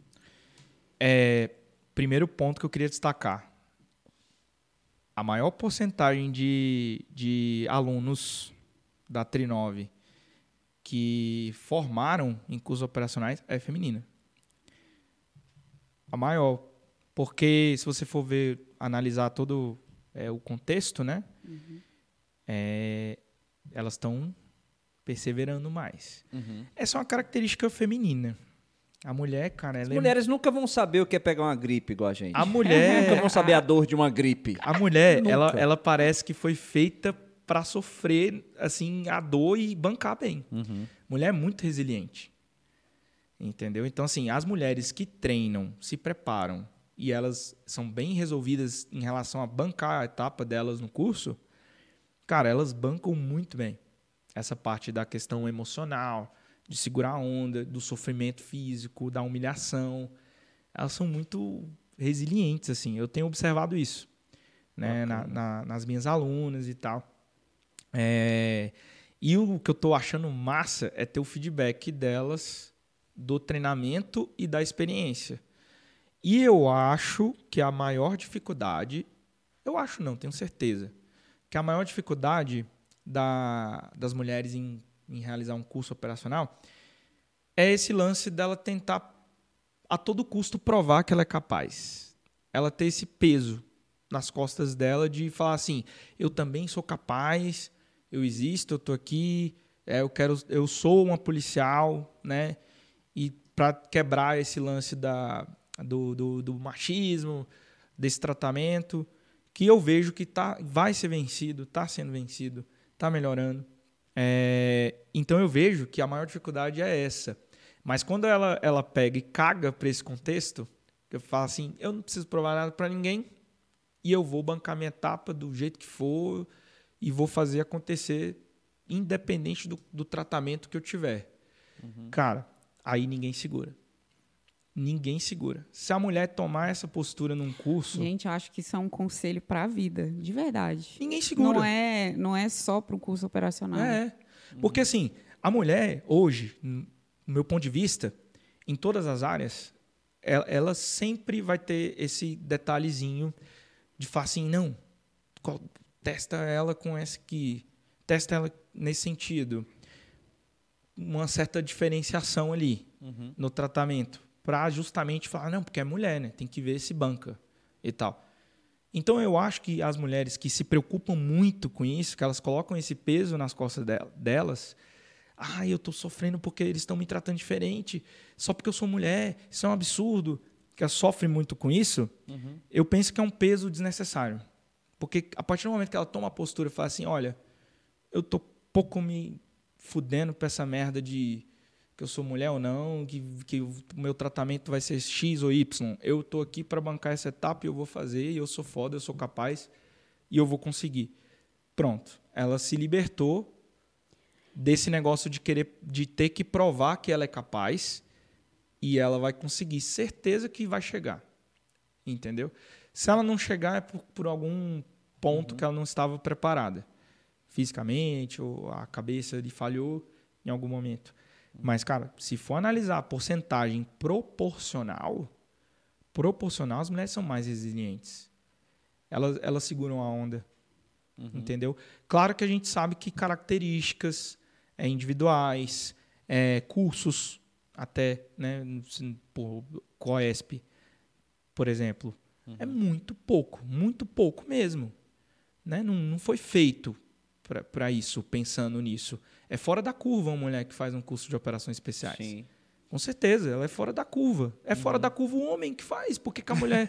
O homem já é. É, você imagina a mulher que ela tem a- elas- as limitações, Sim. né? A mulher, a mulher é mais, mais delicada, mais fraca. Sim, sim. Ela, a mulher tem é, a questão do ciclo menstrual, a questão hormonal que afeta pra caramba. Outras condições físicas. É, então, num treinamento, Inerente, as policiais que treinam comigo, é uma das perguntas que eu faço para elas, né? Qual, quando é que inicia o seu ciclo menstrual? Porque eu preciso saber disso, porque é uma coisa que vai impactar no treinamento, Uhum. é, vai impactar na preparação. Então, a gente precisa lidar com essa, com essa diferença. Só que num curso, ninguém vai pensar nisso. A coordenação não vai ficar preocupada se a mulher está com TPM, se ela está menstruada, se ela, o que, que ela está passando. E ela tem que segurar a onda. Né? Então, já é uma dificuldade que o homem não tem, mas que a mulher aprende a lidar com isso. Agora, se ela ficar nesse negócio de, ai, tá vendo como a gente a gente sofre mais, a gente é mais maltratada, a gente tem esses detalhes, na minha opinião, eu acho que é um, um desnecessário. Um fardo, né? É, é desnecessário, porque todas as mulheres que conquistaram espaço, elas conquistaram espaço não porque elas estavam reclamando ou falando desse problema que elas sofrem. Elas conquistaram espaço vencendo e mostrando que elas eram capazes de fazer.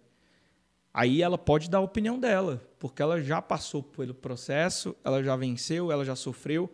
Aí ela vai falar: olha, realmente isso acontece, é um problema e você precisa enfrentar.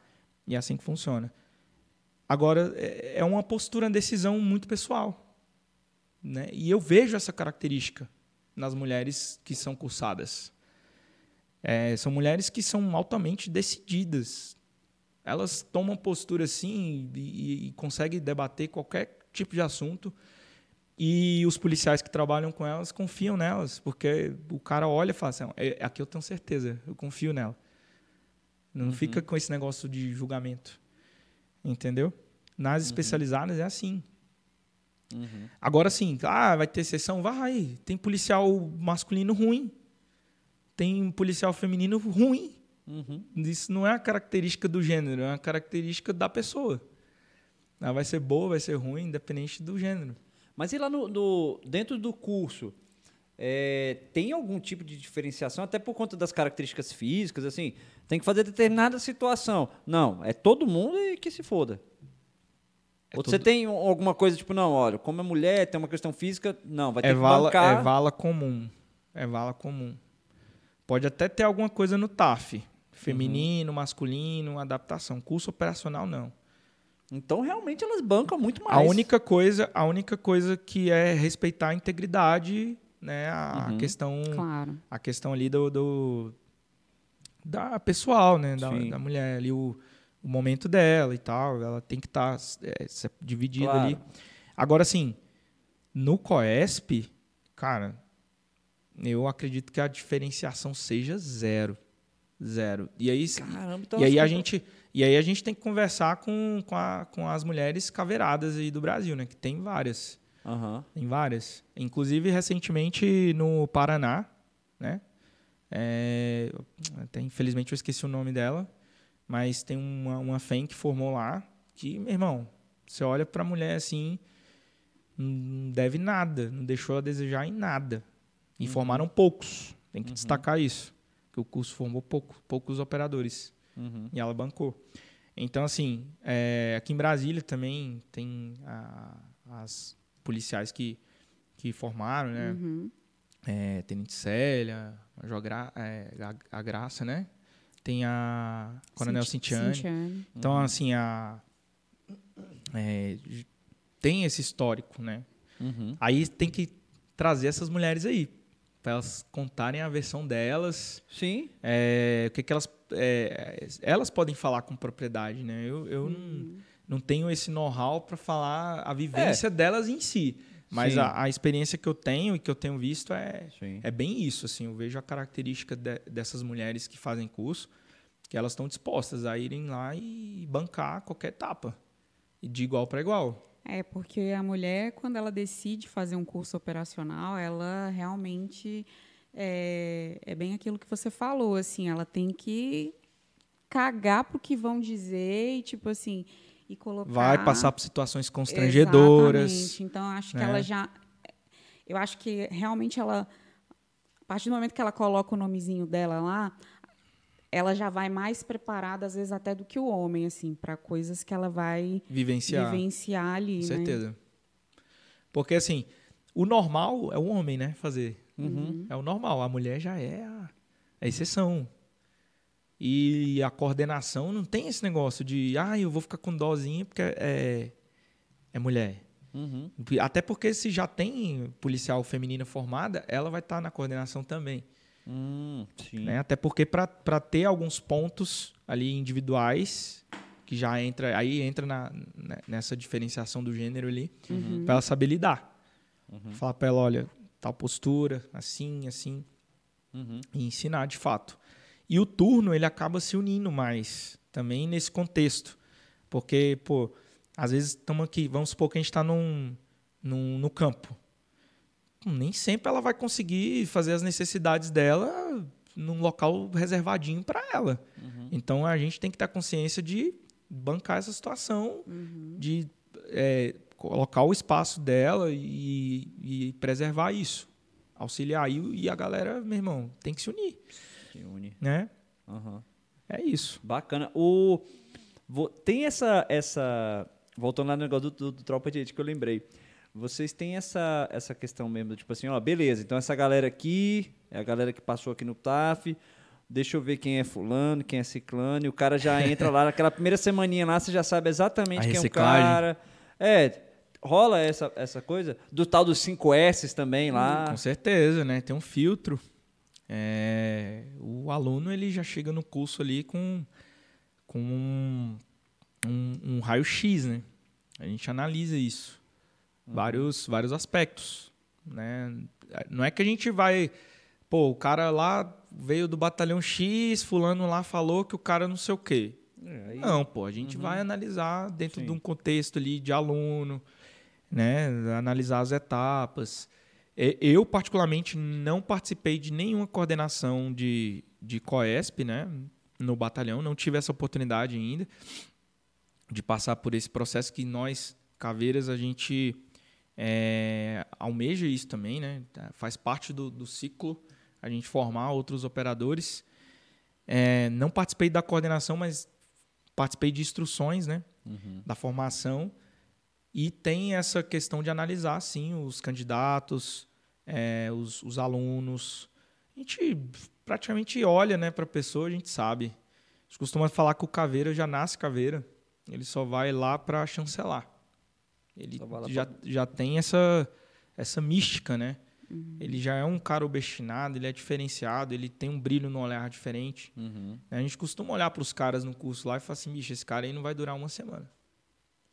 Certeza, o olhar dele, o semblante do aluno, o cara totalmente aéreo, pensando em qualquer outra coisa. É, porque vocês estão tão acostumados com aquela rotina ali, né? Que vocês começam a, a, até essa experiência também, né? É, É, igual visual. quando a pessoa fala da- do negócio da rua, né? Que fala. Até o, tinha decisões aí a respeito de abordagem de pessoas na rua. Ah, mas não pode abordar simplesmente por mera suspeita, não sei o quê. Mas como é que você explica? Você trabalhando na rua todos os dias, você lidando com situações, com olhares diferentes que você aprende a lidar. É, eu não tenho filho ainda, minha esposa está grávida. Você tem, já tem filho, tal, a Lorena não tem. Mas eu comparo.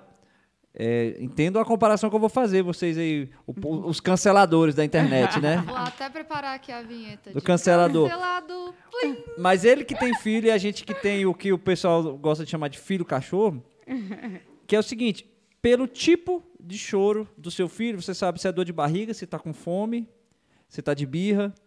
A, a gente tem a cachorrinha aqui, o tipo que ela late, certa reclamação que ela faz, eu sei se ela quer sair do quarto para vir aqui fora fazer as necessidades, ou se ela tá pedindo alguma para subir na cama. Então, assim, como é, essa é a coisa que você não explica lá pro, pro juiz lá, pro promotor. Não tem como Que explicar. o cara que tá todo dia na rua, aquele olhar diferente, aquele, aquela olhadinha que o cidadão lá, aquele tipo de cidadão que a gente sabe como é que é, Nossos deu, clientes. os clientes, Sim. você falou, opa, já chama a sua atenção, levanta uma situação, né? Com certeza. E aí você lá no curso, você vai estar lá, o cara tá lá, todo mundo informa no primeiro dia, você vai bater o olho e fala, ixi, aquele, aquele, aquele, aquele. Vai virar estatística. Você consegue perceber isso então, assim? Com certeza. É, é uma coisa que não. É o tirocínio, né? Que Uhum. chama. Aham. É, não, não tem como explicar. Se você chegar num juiz e falar isso aí, o cara vai. Não tem Ah, como. tá louco? Não existe isso. Não Fundada existe. suspeita, pô. Aham. Então é por isso que a gente tem que falar a, a nomenclatura correta, né? As atitudes ali e tal. É, mas é bem isso. Uhum. A gente consegue visualizar nas, nas atitudes ali do aluno, um semblante dele, que ele vai ou não. Eu não sei se você pode comentar, mas nessa, nessa preparação da coordenação lá, onde vocês levantam ali aquele raio-x, eh, de repente vocês conseguem levantar alguma situação pessoal, familiar, e de modo que no meio do curso lá você chega no cara. Até quando você brincava com a Lorena no negócio do café, vai fazer as coisas ali para preparar, para você treinar essa resiliência no cara, você notar aquilo, ou antes dele entrar, ou coisas que você percebia no curso, e você vai lá e toca naqueles pontos no cara. Tudo e qualquer coisa poderá ser usado contra você. Tem a história do É não, normal. demonstre, não demonstre as suas fraquezas. Não demonstre suas fraquezas, esconda suas fraquezas, observe o ambiente, fique atento. Porque poderá ser usado a todo tempo. Com certeza. E aí teve até uma, uma menina, uma FEM, que, que. Uma seguidora, né? Que ela compartilhou comigo uma história dela, que ela foi pro curso e foi desligada. É, bem no início. Uhum. E aí ela falou assim, ela, nossa, eu fiquei morrendo de raiva, eu queria matar eles. Aquele cara babaca falou tanta coisa de mim que não tem tudo mentira. Falou que, que eu era uma, uma, é, uma policial preguiçosa, que eu, que eu tava ali só pra status, que eu não sei o quê, que tal, tal, tal. Foi falando, falando um monte de coisa assim, sabe? Aí eu peguei e comecei a rir, né? Eu falei, nossa, você caiu nisso. Não, você é isso. Ela, não. Eu falei, tá. E aí? É, não, mas eu fiquei morrendo de ódio dele. Porque como é que fala uma coisa dessa da pessoa se eu tô ali porque eu admiro eles, eu quero. Eu não queria mais fazer parte deles. Quando eu vi o cara falando daquele jeito comigo, eu falei, eu não quero mais fazer parte desse, desse, desse grupo. Eu não admiro mais eles. Não admiro mais vocês. Eu falei, cara, mas qual o propósito disso se você não aguenta uma pressão? Uhum. Você acha que o, o, o cidadão lá, na hora que precisar, na rua, um, um- a, a, a sociedade, como que ela vai te tratar, o policial, numa situação adversa? Ele vai te dar flores, vai te dar elogios. Fala, olha a sua policial linda, maravilhosa, que está aqui na minha frente. Eu te admiro, você é... Lógico que não. Não. É. Vai te xingar, vai te escrotizar, vai te tratar mal Uhum. vai falar que você um monte de merda de você. E aí, aí você vai sacar sua sua arma e vai matar aquela pessoa? Então assim, as pessoas não entendem isso. Uhum. Ou seja, não estava preparada, né? De fato. Porque Sim. quando você está preparado, mesmo tô cagando. Pode falar o que quiser. Pode falar o que quiser da minha vida pessoal, da minha família, denegrir minha imagem, falar da minha mulher, problema, cara. Uhum. Estou blindado em relação a isso. Então, mas é, isso não é uma coisa que você vai transformar. Cheguei lá, ah, a partir de agora estou 100% focado, preparado. Podem falar o que quiser. Não, cara, você tem que fazer esse trabalho antes, interno, na sua cabeça. Já chegar já É. pré-preparado. Pre- preparado acho que não vai Sim. estar nunca, mas Não tem, pré-preparado. não tem quando. Eu, eu, por exemplo, tenho uma dificuldade muito grande de lidar com, com pessoas quando elas ficam contra as minhas ideias. Eu, eu tenho essa dificuldade. Estou aprendendo a lidar com isso. Então, quando eu entro, vou, vou a um ambiente que eu sei que eu vou conversar com pessoas, que as pessoas têm pensamentos diferentes do meu, o que, que eu faço? Já me preparo antes, mentalmente. Começo a, a falar comigo mesmo. Ah, cara, não discute, calma, escuta as pessoas, tenta entender o contexto, explica seu ponto de vista, sem atacar o dela, e vai. É a mesma coisa. Ó, tô indo para um curso, ninguém vai me dar carinho, elogio lá. Uhum. Pô, o cara vai falar merda pra mim. E eu preciso me preparar pra isso. Eu- como que eu vou aceitar isso? Meu irmão, é, dá uma de louco. O aluno tem que dar uma de louco. Grita, se desesperado, cospe. Meu irmão, dá uma de doido. Sabe? É isso mesmo, senhor, eu sou louco. Pronto. Aham. Você é uma policial ruim. Não sei, senhor, não sei. De doido. Olha os bizu aí, ó. Querendo Sério? bizu, olha o bizu aí, ó. É. Dá uma de maluco, cara. Você tá ali. Você vê, só um vídeo agora que viralizou, né? Um, O cara foi fazer o agradecimento ao bombeiro. Ah, eu o vi. do bombeiro. Muito sei. massa aquilo ali. Xerife, aquilo ali, ó. É na ordem, animal! Você é xerife, você vai apresentar ali, porra, convicção, grita bem alto, apresenta ali e tal. É, capitão! Aí virou pra trás, atenção no rope, 10 flexões. Aí os caras já foi caindo, né? É no rope, animal! Pô, a coordenação olha aqui e fala, cara, que cara massa. Cara é tá interessante vibrando que mesmo. quando, quando vem esses vídeos de é, pro paisano que não entende, pra gente que entende, a gente fica rindo, a- É. acha massa e tal. Quando o cara. Teve um que rolou um pouco antes desse do, do grupamento que veio fazer uma, algum estágio, alguma coisa, eles se apresentaram pro comandante geral lá. Ai, aí teve aquela história lá, às 9 horas do celestial, não sei das quantas, do posicionamento do sol e tal. E nego, É aquela coisa toda, Aí né? você olha no- nos comentários ali do Instagram, a galera, não sei pra que isso, babaquice. É, na fanfarronice. É, não sei o quê. E a galera que sabe como é que... Que tem a fanfarronice, lógico que tem a ver, mas é a, a fanfarronice com a vibração de Na tipo... verdade, né? isso faz parte da instrução. Olha aí. Tem que ter essa, esse momento lúdico. Senão, pô, o cara vai ficar ali o tempo todo maluco. É uma parte que o cara vai fazer aquilo ali pra poder dar uma destressada É, também, e aí né? você imagina, qual, qual o objetivo dessa apresentação fanfarrônica, longa e extensa? Tem um objetivo, tudo tem um porquê. Contrair também, né? É, é, pô, ter um momento ali de diferente e fazer com que o aluno também fique na merda para decorar aquilo ali, fazer com que ele erre Aham. e aí ele seja rechaçado por aquilo ali e fala assim, Sim. pô, você é um mocorongo, cara, não consegue, você não consegue cumprir os mínimos detalhes, é uma frase dessa, Aham. o cara passa um texto de Uma página pro 30 cara linhas sobre ele, o cara fala, pô, uma simples frase dessa, o senhor não consegue um mínimo aqui, Aham. né, pô. Então é uma parada massa e tal. Uhum. Então, quando o aluno ele tá 100% focado, ele entende isso. Ele fala, cara, eu preciso fazer minha melhor atuação aqui para os caras olhar e falar, cara, esse aluno é muito louco. E aí ele vai, entendeu? E passa por isso aí numa boa. Tem- falando nisso, então, então assim, um aluno que você observa assim que é um cara que ah, cumpre legal esses papéis aí do tipo, pô, o cara que, que compra, que é que compra, não compra briga, mas compra essa essa fanfarronice também. Entra, Chega uma- no, no- entra no jogo. che- che- é, o que entra no jogo. Chega uma hora que você também, tipo assim, vai fuder uma galera assim, você fala, porra, mas aquele moleque ali, pô, já tá lá pra mais adiantado no curso, né? Você fala, Aham. não, vamos dar uma aliviada pra esse moleque. Pô, pô, o moleque é sangue bom, pô, isso aqui. Ou não, tipo, foda-se também. Rola, rola essas coisas. Rola, né? Começa a dar uma protegida. Ah, rolou ao contrário também. Ah, Rola a proteção e rola a jogação também, né? que o cara não. Ah, muito reclama, muito mimimi. É. Muito mimimi. É igual, a é igual o xerifado. O xerifado é o seguinte: aluno aleatoriamente fulano de tal.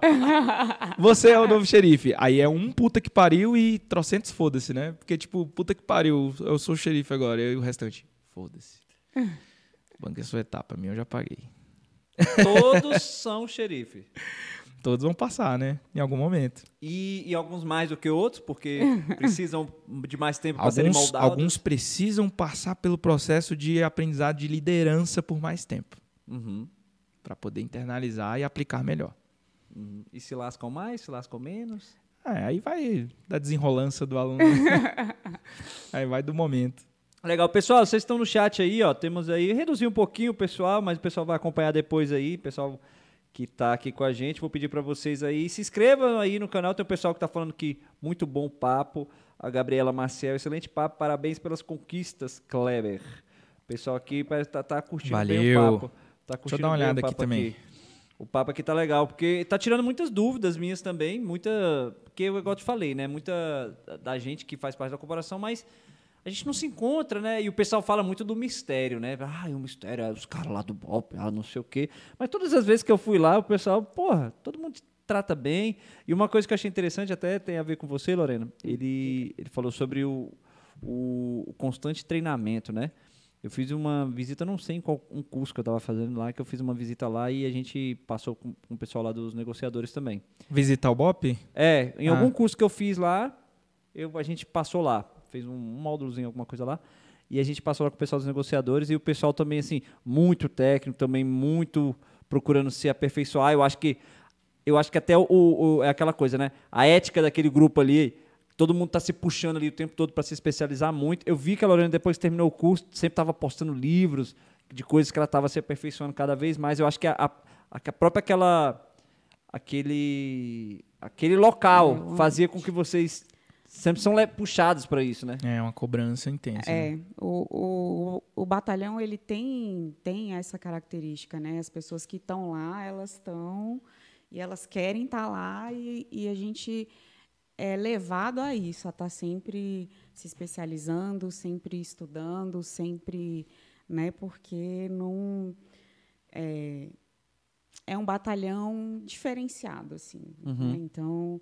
e te exige isso, né? Como o Kleber falou, a gente a- as ocorrências que o, que o BOP atua são ocorrências assim complexas, né? Então você tem que estar sempre preparado para tudo, assim. Então é, qualquer um, falo isso mais também na questão dos negociadores. Então qualquer coisa que você lê, qualquer coisa que você está ali estudando pode te ajudar em algum momento, né? Uhum. Então é um batalhão que realmente as pessoas estão assim, o pessoal sempre faz curso fora, vai para fora, faz curso, Sim. volta e também por ter essa característica de ser uma unidade que a gente chama de unidade escola.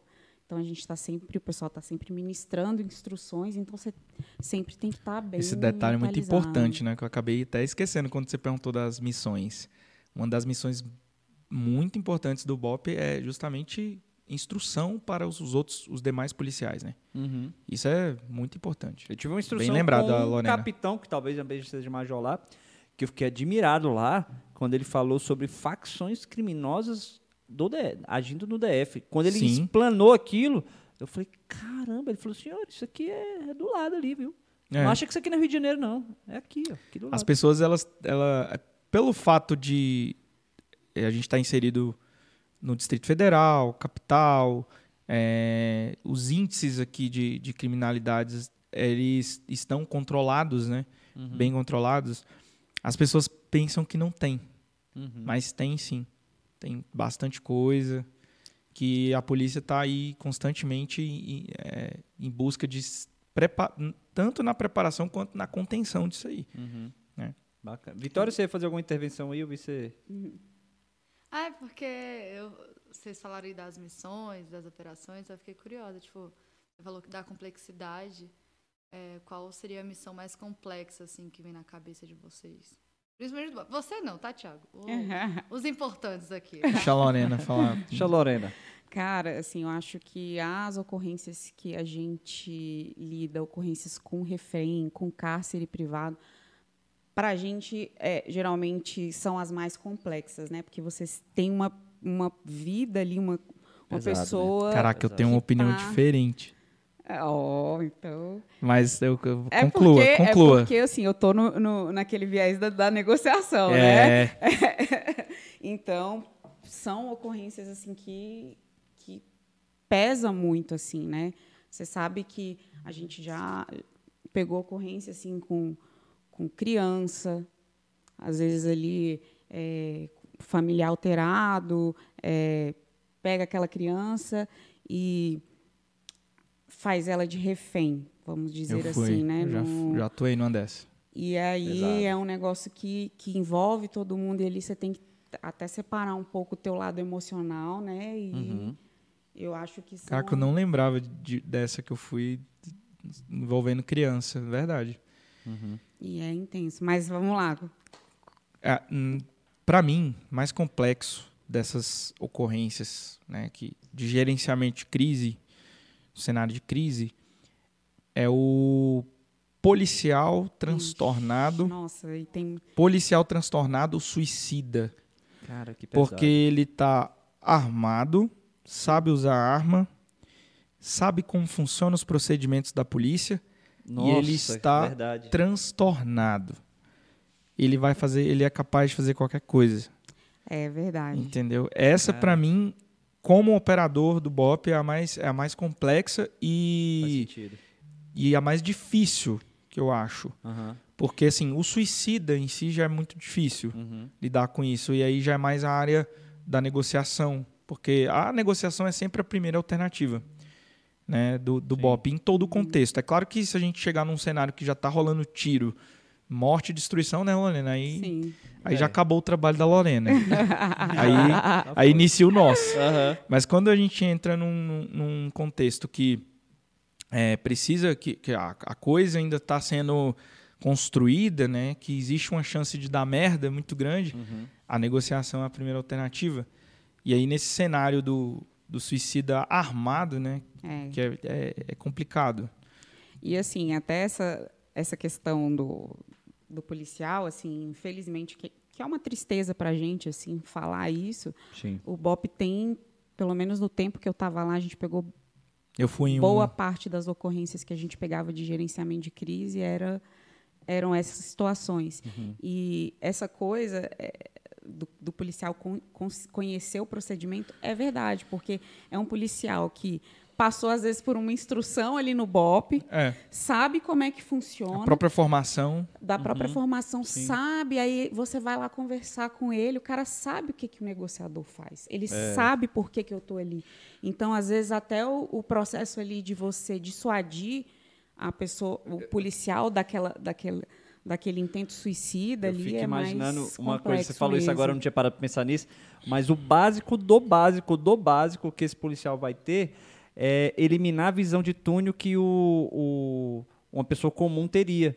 De você estar lidando com ele ali, ele está focado em você ali como negociadora e não está vendo todo o cenário que está acontecendo ele. Então, o básico que o policial é treinado, ele eliminar a visão de túnel, ele está aqui com você, mas ele está te vendo aqui, ele está vendo É. a equipe dele ali, ele tá vendo o outro ali, ele tá vendo quem tá chegando, quem de repente tá vindo por trás, e ele já tá. Isso deve dificultar pra Não, caramba. E ele sabe, ele sabe que naquela situação ali, se ele passou, por, por exemplo, por, um, por uma instrução de primeira intervenção em crise, Uhum. que, é, que tem tido isso nos cursos de formação, nos cursos de formação da polícia. e Constantemente, também, né? é, tá e também isso. ali em alguma atualização que, os- que o, o- o policiamento diário ele passa por alguma instrução assim, ele sabe que ali tem um cerco, ele sabe que tem um negociador ali, mas que para trás do negociador tem um time tático, o BOP está lá, tem um, Ele tem um sabe atirador de tudo. precisão. É. Então ele sabe. Então, Sim, se ciente de mesmo. tudo isso, ele ainda está naquela situação, então é porque ali o negócio é muito mais complexo. É. Nossa, realmente. Eu não sei se a Lorena tava, mas a gente era da mesma equipe. E, e nós fomos numa ocorrência justamente no pior cenário possível, que era o policial armado, é, transtornado, com uso de, de, de, de entorpecentes. E ele já estava afastado. Ele já estava afastado, ele estava já em tratamento.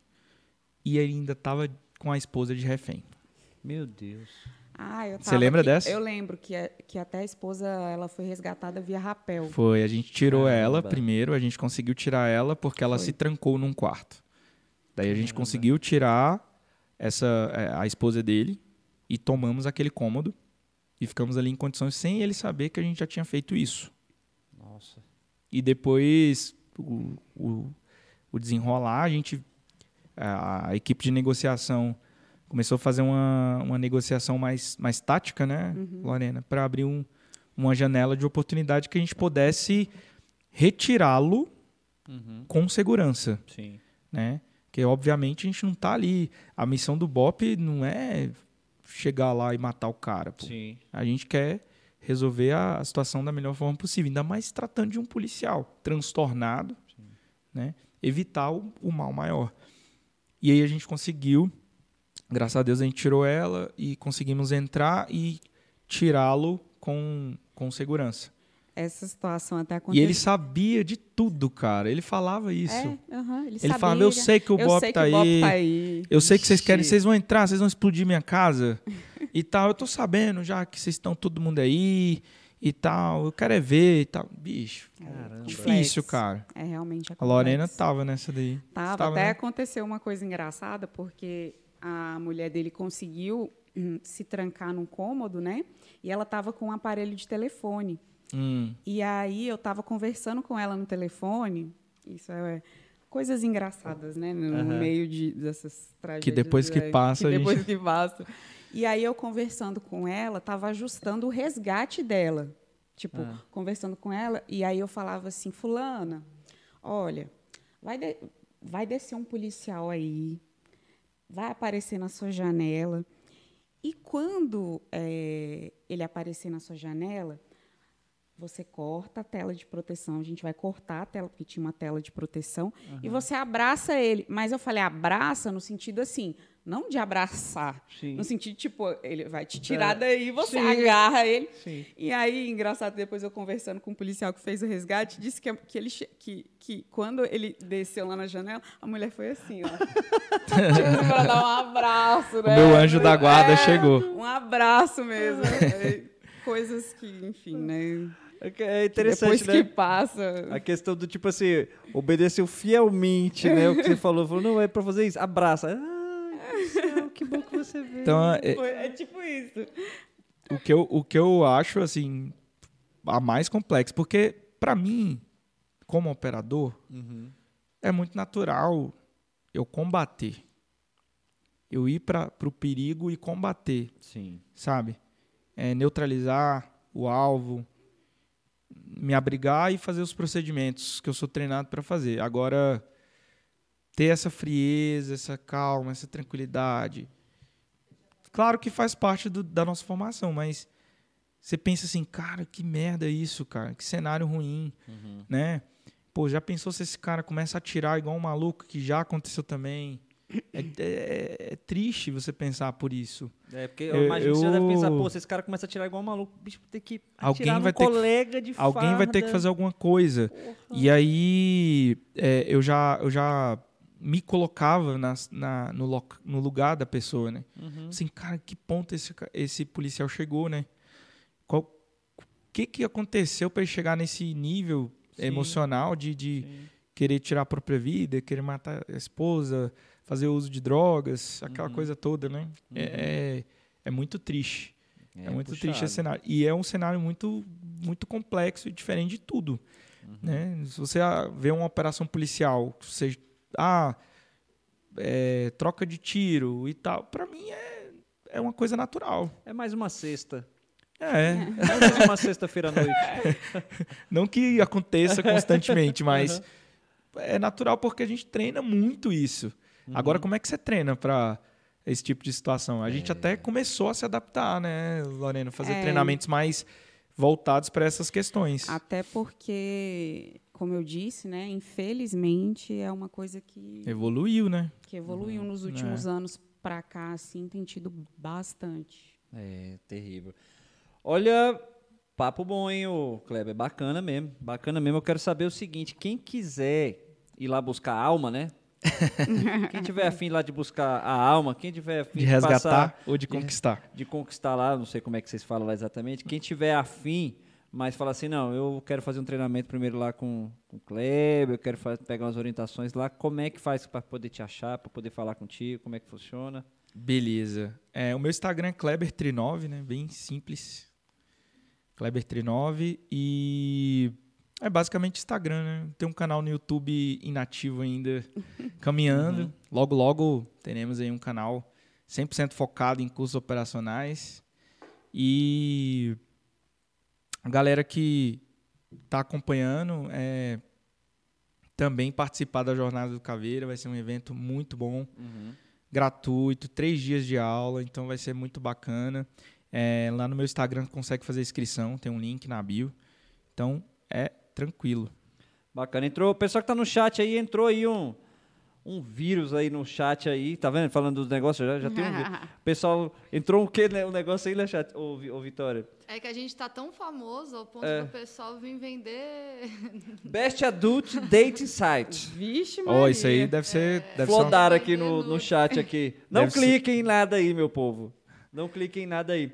É, eu queria agradecer aqui o pessoal que, que ainda está aqui firme e forte. É, o pessoal que mandou mensagem aí, a Gabriela Lima, o Vegas, o Fábio Pameucanga, Mainá Rocha, Diego Gabriel, que eu acho que é seu aluno. Diegão. É, João Uchoa, Igor Figueiredo e, a, e o robô que tá mandando aí o anúncio de nudes também. é mais um que tá o aí. vídeo né? do o X vídeo que ele aí. mandou aí pra galera. Lorena, obrigado de novo você estar aqui. Ah, eu que agradeço. Sempre bom estar de aqui. novo, foi incrível. Toda vez que a Lorena vem aqui, o pessoal fala, a Lorena tem que estar aí todas as vezes. o A pessoal gosta da Lorena, Lorena. ela tá mostrando um talento que eu não conhecia. É. Em off aqui, porque não vai revelar, mas ele vai falar por que, que o Pedro é um guerreiro. Não Ah, verdade. Vai falar no ar? isso. Eu vou falar ao vivo. Então, Não, mano, você, você tem a mesma opinião que ele. você já Tem que falar ao falou. vivo, cara. Essa parte eu vou ter que falar ao vivo antes dela se despedir. Cara, ela força ele a ir nos shows. Ah, eu concordo! força o cara a ir no show do. Eu não forço, Era não. de quem o show? Da Ludmilla. Ah, pelo amor de Deus, mano. Eu chutaria Luísa Sonza. Aí, aí ela falou bem assim pra mim: É, mas eu já fui num show lá de rock com ele. Porra! Falei, cara, Ó, pra fazer não justiça. tem comparação, não tem comparação. Eu peguei, hoje eu comprei Hum. pra ele pra presenteá-lo, porque vai ter é, o Metallica Sinfônico com, a- com a orquestra da, da Petrobras. É mesmo? Eita Vai, ferro. Aonde? No, no- no Ulisses Guimarães. Hã? Se É. ferrou, vai ter que dar agora Dia todo mundo aí. 26 de Ah. agosto. Eu vou ter que ir Sério? nesse aí. Não, mas é o Metallica mesmo? Não, Não. É a Orquestra é a orque- tocando Metallica. É, é a Ah. orquestra da, da, da Petrobras Tá bom, tocando. certamente tocando eu saberia. tocando Metallica. Aí eu fui massa. lá, descobri, peguei e comprei de presente pra ele. Vou Muito com bom. ele, entendeu? Muito então, bom. assim, ele também tem Não, os tudo bem, mas isso, dele. mas isso não apaga o trauma que ele sofreu nesse show, cara. Ela postou um story no Instagram que eu assisti e falei assim, cara, coitado dele. Eu vi ele falando, o que, que eu tô fazendo aqui? Não, e ela fez tipo um, um- aquele selfie assim, Aham. mostrou a cara dele totalmente traumatizado. Apático. Apático. O cara tava na merda, cara. Tá vendo? Já é um cara que já tá, tá sendo treinado Não, ele- já pro Coesp. Ele ama, certeza, cara. Ele ama, não tenha dúvida. A Lorena tá com um projetozinho de Instagram lá sobre Sim, viagens, sim, né? Inclusive, motivada aqui por esse cara aí. Ela fez meu, ela fez meu roteiro de viagens romântico pra Argentina. Olha aí, cara. Foi foda. Aí sim. Com Pois tudo, é. cara. Ela ensinava até pegar o metrô. Muito bom. Não, ela, ela, a menina gosta de viajar pra cá. Viajar é bom demais, né? E tendo as dicas, então. Como é que é o Sinistro. Instagram lá? Trips by Lorena, pode me seguir lá, gente. Vou gerar mais conteúdo sobre viagens, então me segue Renovou o visto, né? Gastou um, um fígado lá. É, nem fala. pra renovar o visto. Tá brigando com a URB, que eu tô, sabendo. brigando com a Urba. Mas é assim. Pessoal, vocês estão aí, ó. é, se inscrevam aí, o pessoal que ainda tá com a gente, se inscreva aí no canal pra poder. Aí, ó, Lorena em todos os podcasts. Agora pronto. Alô, a Gabriela pedindo aí. Vocês aí se inscrevam aí, ajuda a gente aí no, aqui no YouTube. Depois vai lá no, no Instagram, lá do Brasólia, curte lá, compartilha. Depois vai lá no, no, no perfil lá do Kleber, que é o arroba Kleber Trinove. a Kleber Trinove E no projeto também aí. deixa eu agradecer, né? Que eu só falei o Instagram e não agradeci ninguém. Eu ia passar pra você agora para os Então agradecimentos. vou esperar E agora, Kleber, para os agradecimentos finais. Cara, muito obrigado pelo convite aí, Brasólia Podcast. Conteúdo de vocês muito bom, trazendo versatilidade, né? Não é uma coisa engessada. Fiquei um pouco com medo desse negócio meio ao vivo, né? Caveira com medo. Fiquei meio assim. O mas- Caveira, parênteses, deixa eu te interromper. O Caveira viu essa plaquinha aqui. Ô, Vitória, deixa a câmera nele aí. Essa plaquinha, bota essa plaquinha que ele pegou aí, ó. Aí a plaquinha virada pro outro lado. A Vitória acho que não viu essa parte. Que eu aí fiquei falou, com medo. O que, que tá escrito nessa tá plaquinha escrito aí? essa Aí eu li pra plaquinha? ele, né? Que ele não tava vendo a plaquinha. Aí eu falei, ué, tu ficou com receio da plaquinha? Ele falou, lógico, cara. Depois tá escrito com a setinha assim, olha o trouxa. aí eu falei, é, o cara é cabreiro mesmo. Olha o trouxa aí. Então, agradecer a galera aí que participou, né? Os meus alunos que assistiram, o pessoal do Instagram. E pedir para vocês aí que realmente dê uma moral para esse canal aqui, que está em ascensão. E parabenizar pelo trabalho, muito bom. Valeu. Obrigado, Lorena, também por ter feito esse link. E tamo junto. Beleza, pessoal. Obrigado a todos vocês que nos acompanharam até este momento. Lorena estará aqui mais outras vezes conosco, com certeza. Quer queira ou quer não. Quer queira ou quer não, Maria. porque no fim das contas, quem é que manda aqui é a Vitória, não é a gente. Exatamente. Então, pesso- tá mandado. Então, muito pessoal, bom, Vitória. Muito obrigado. então, pessoal, obrigado, valeu, boa noite, tchau, tchau. Bora.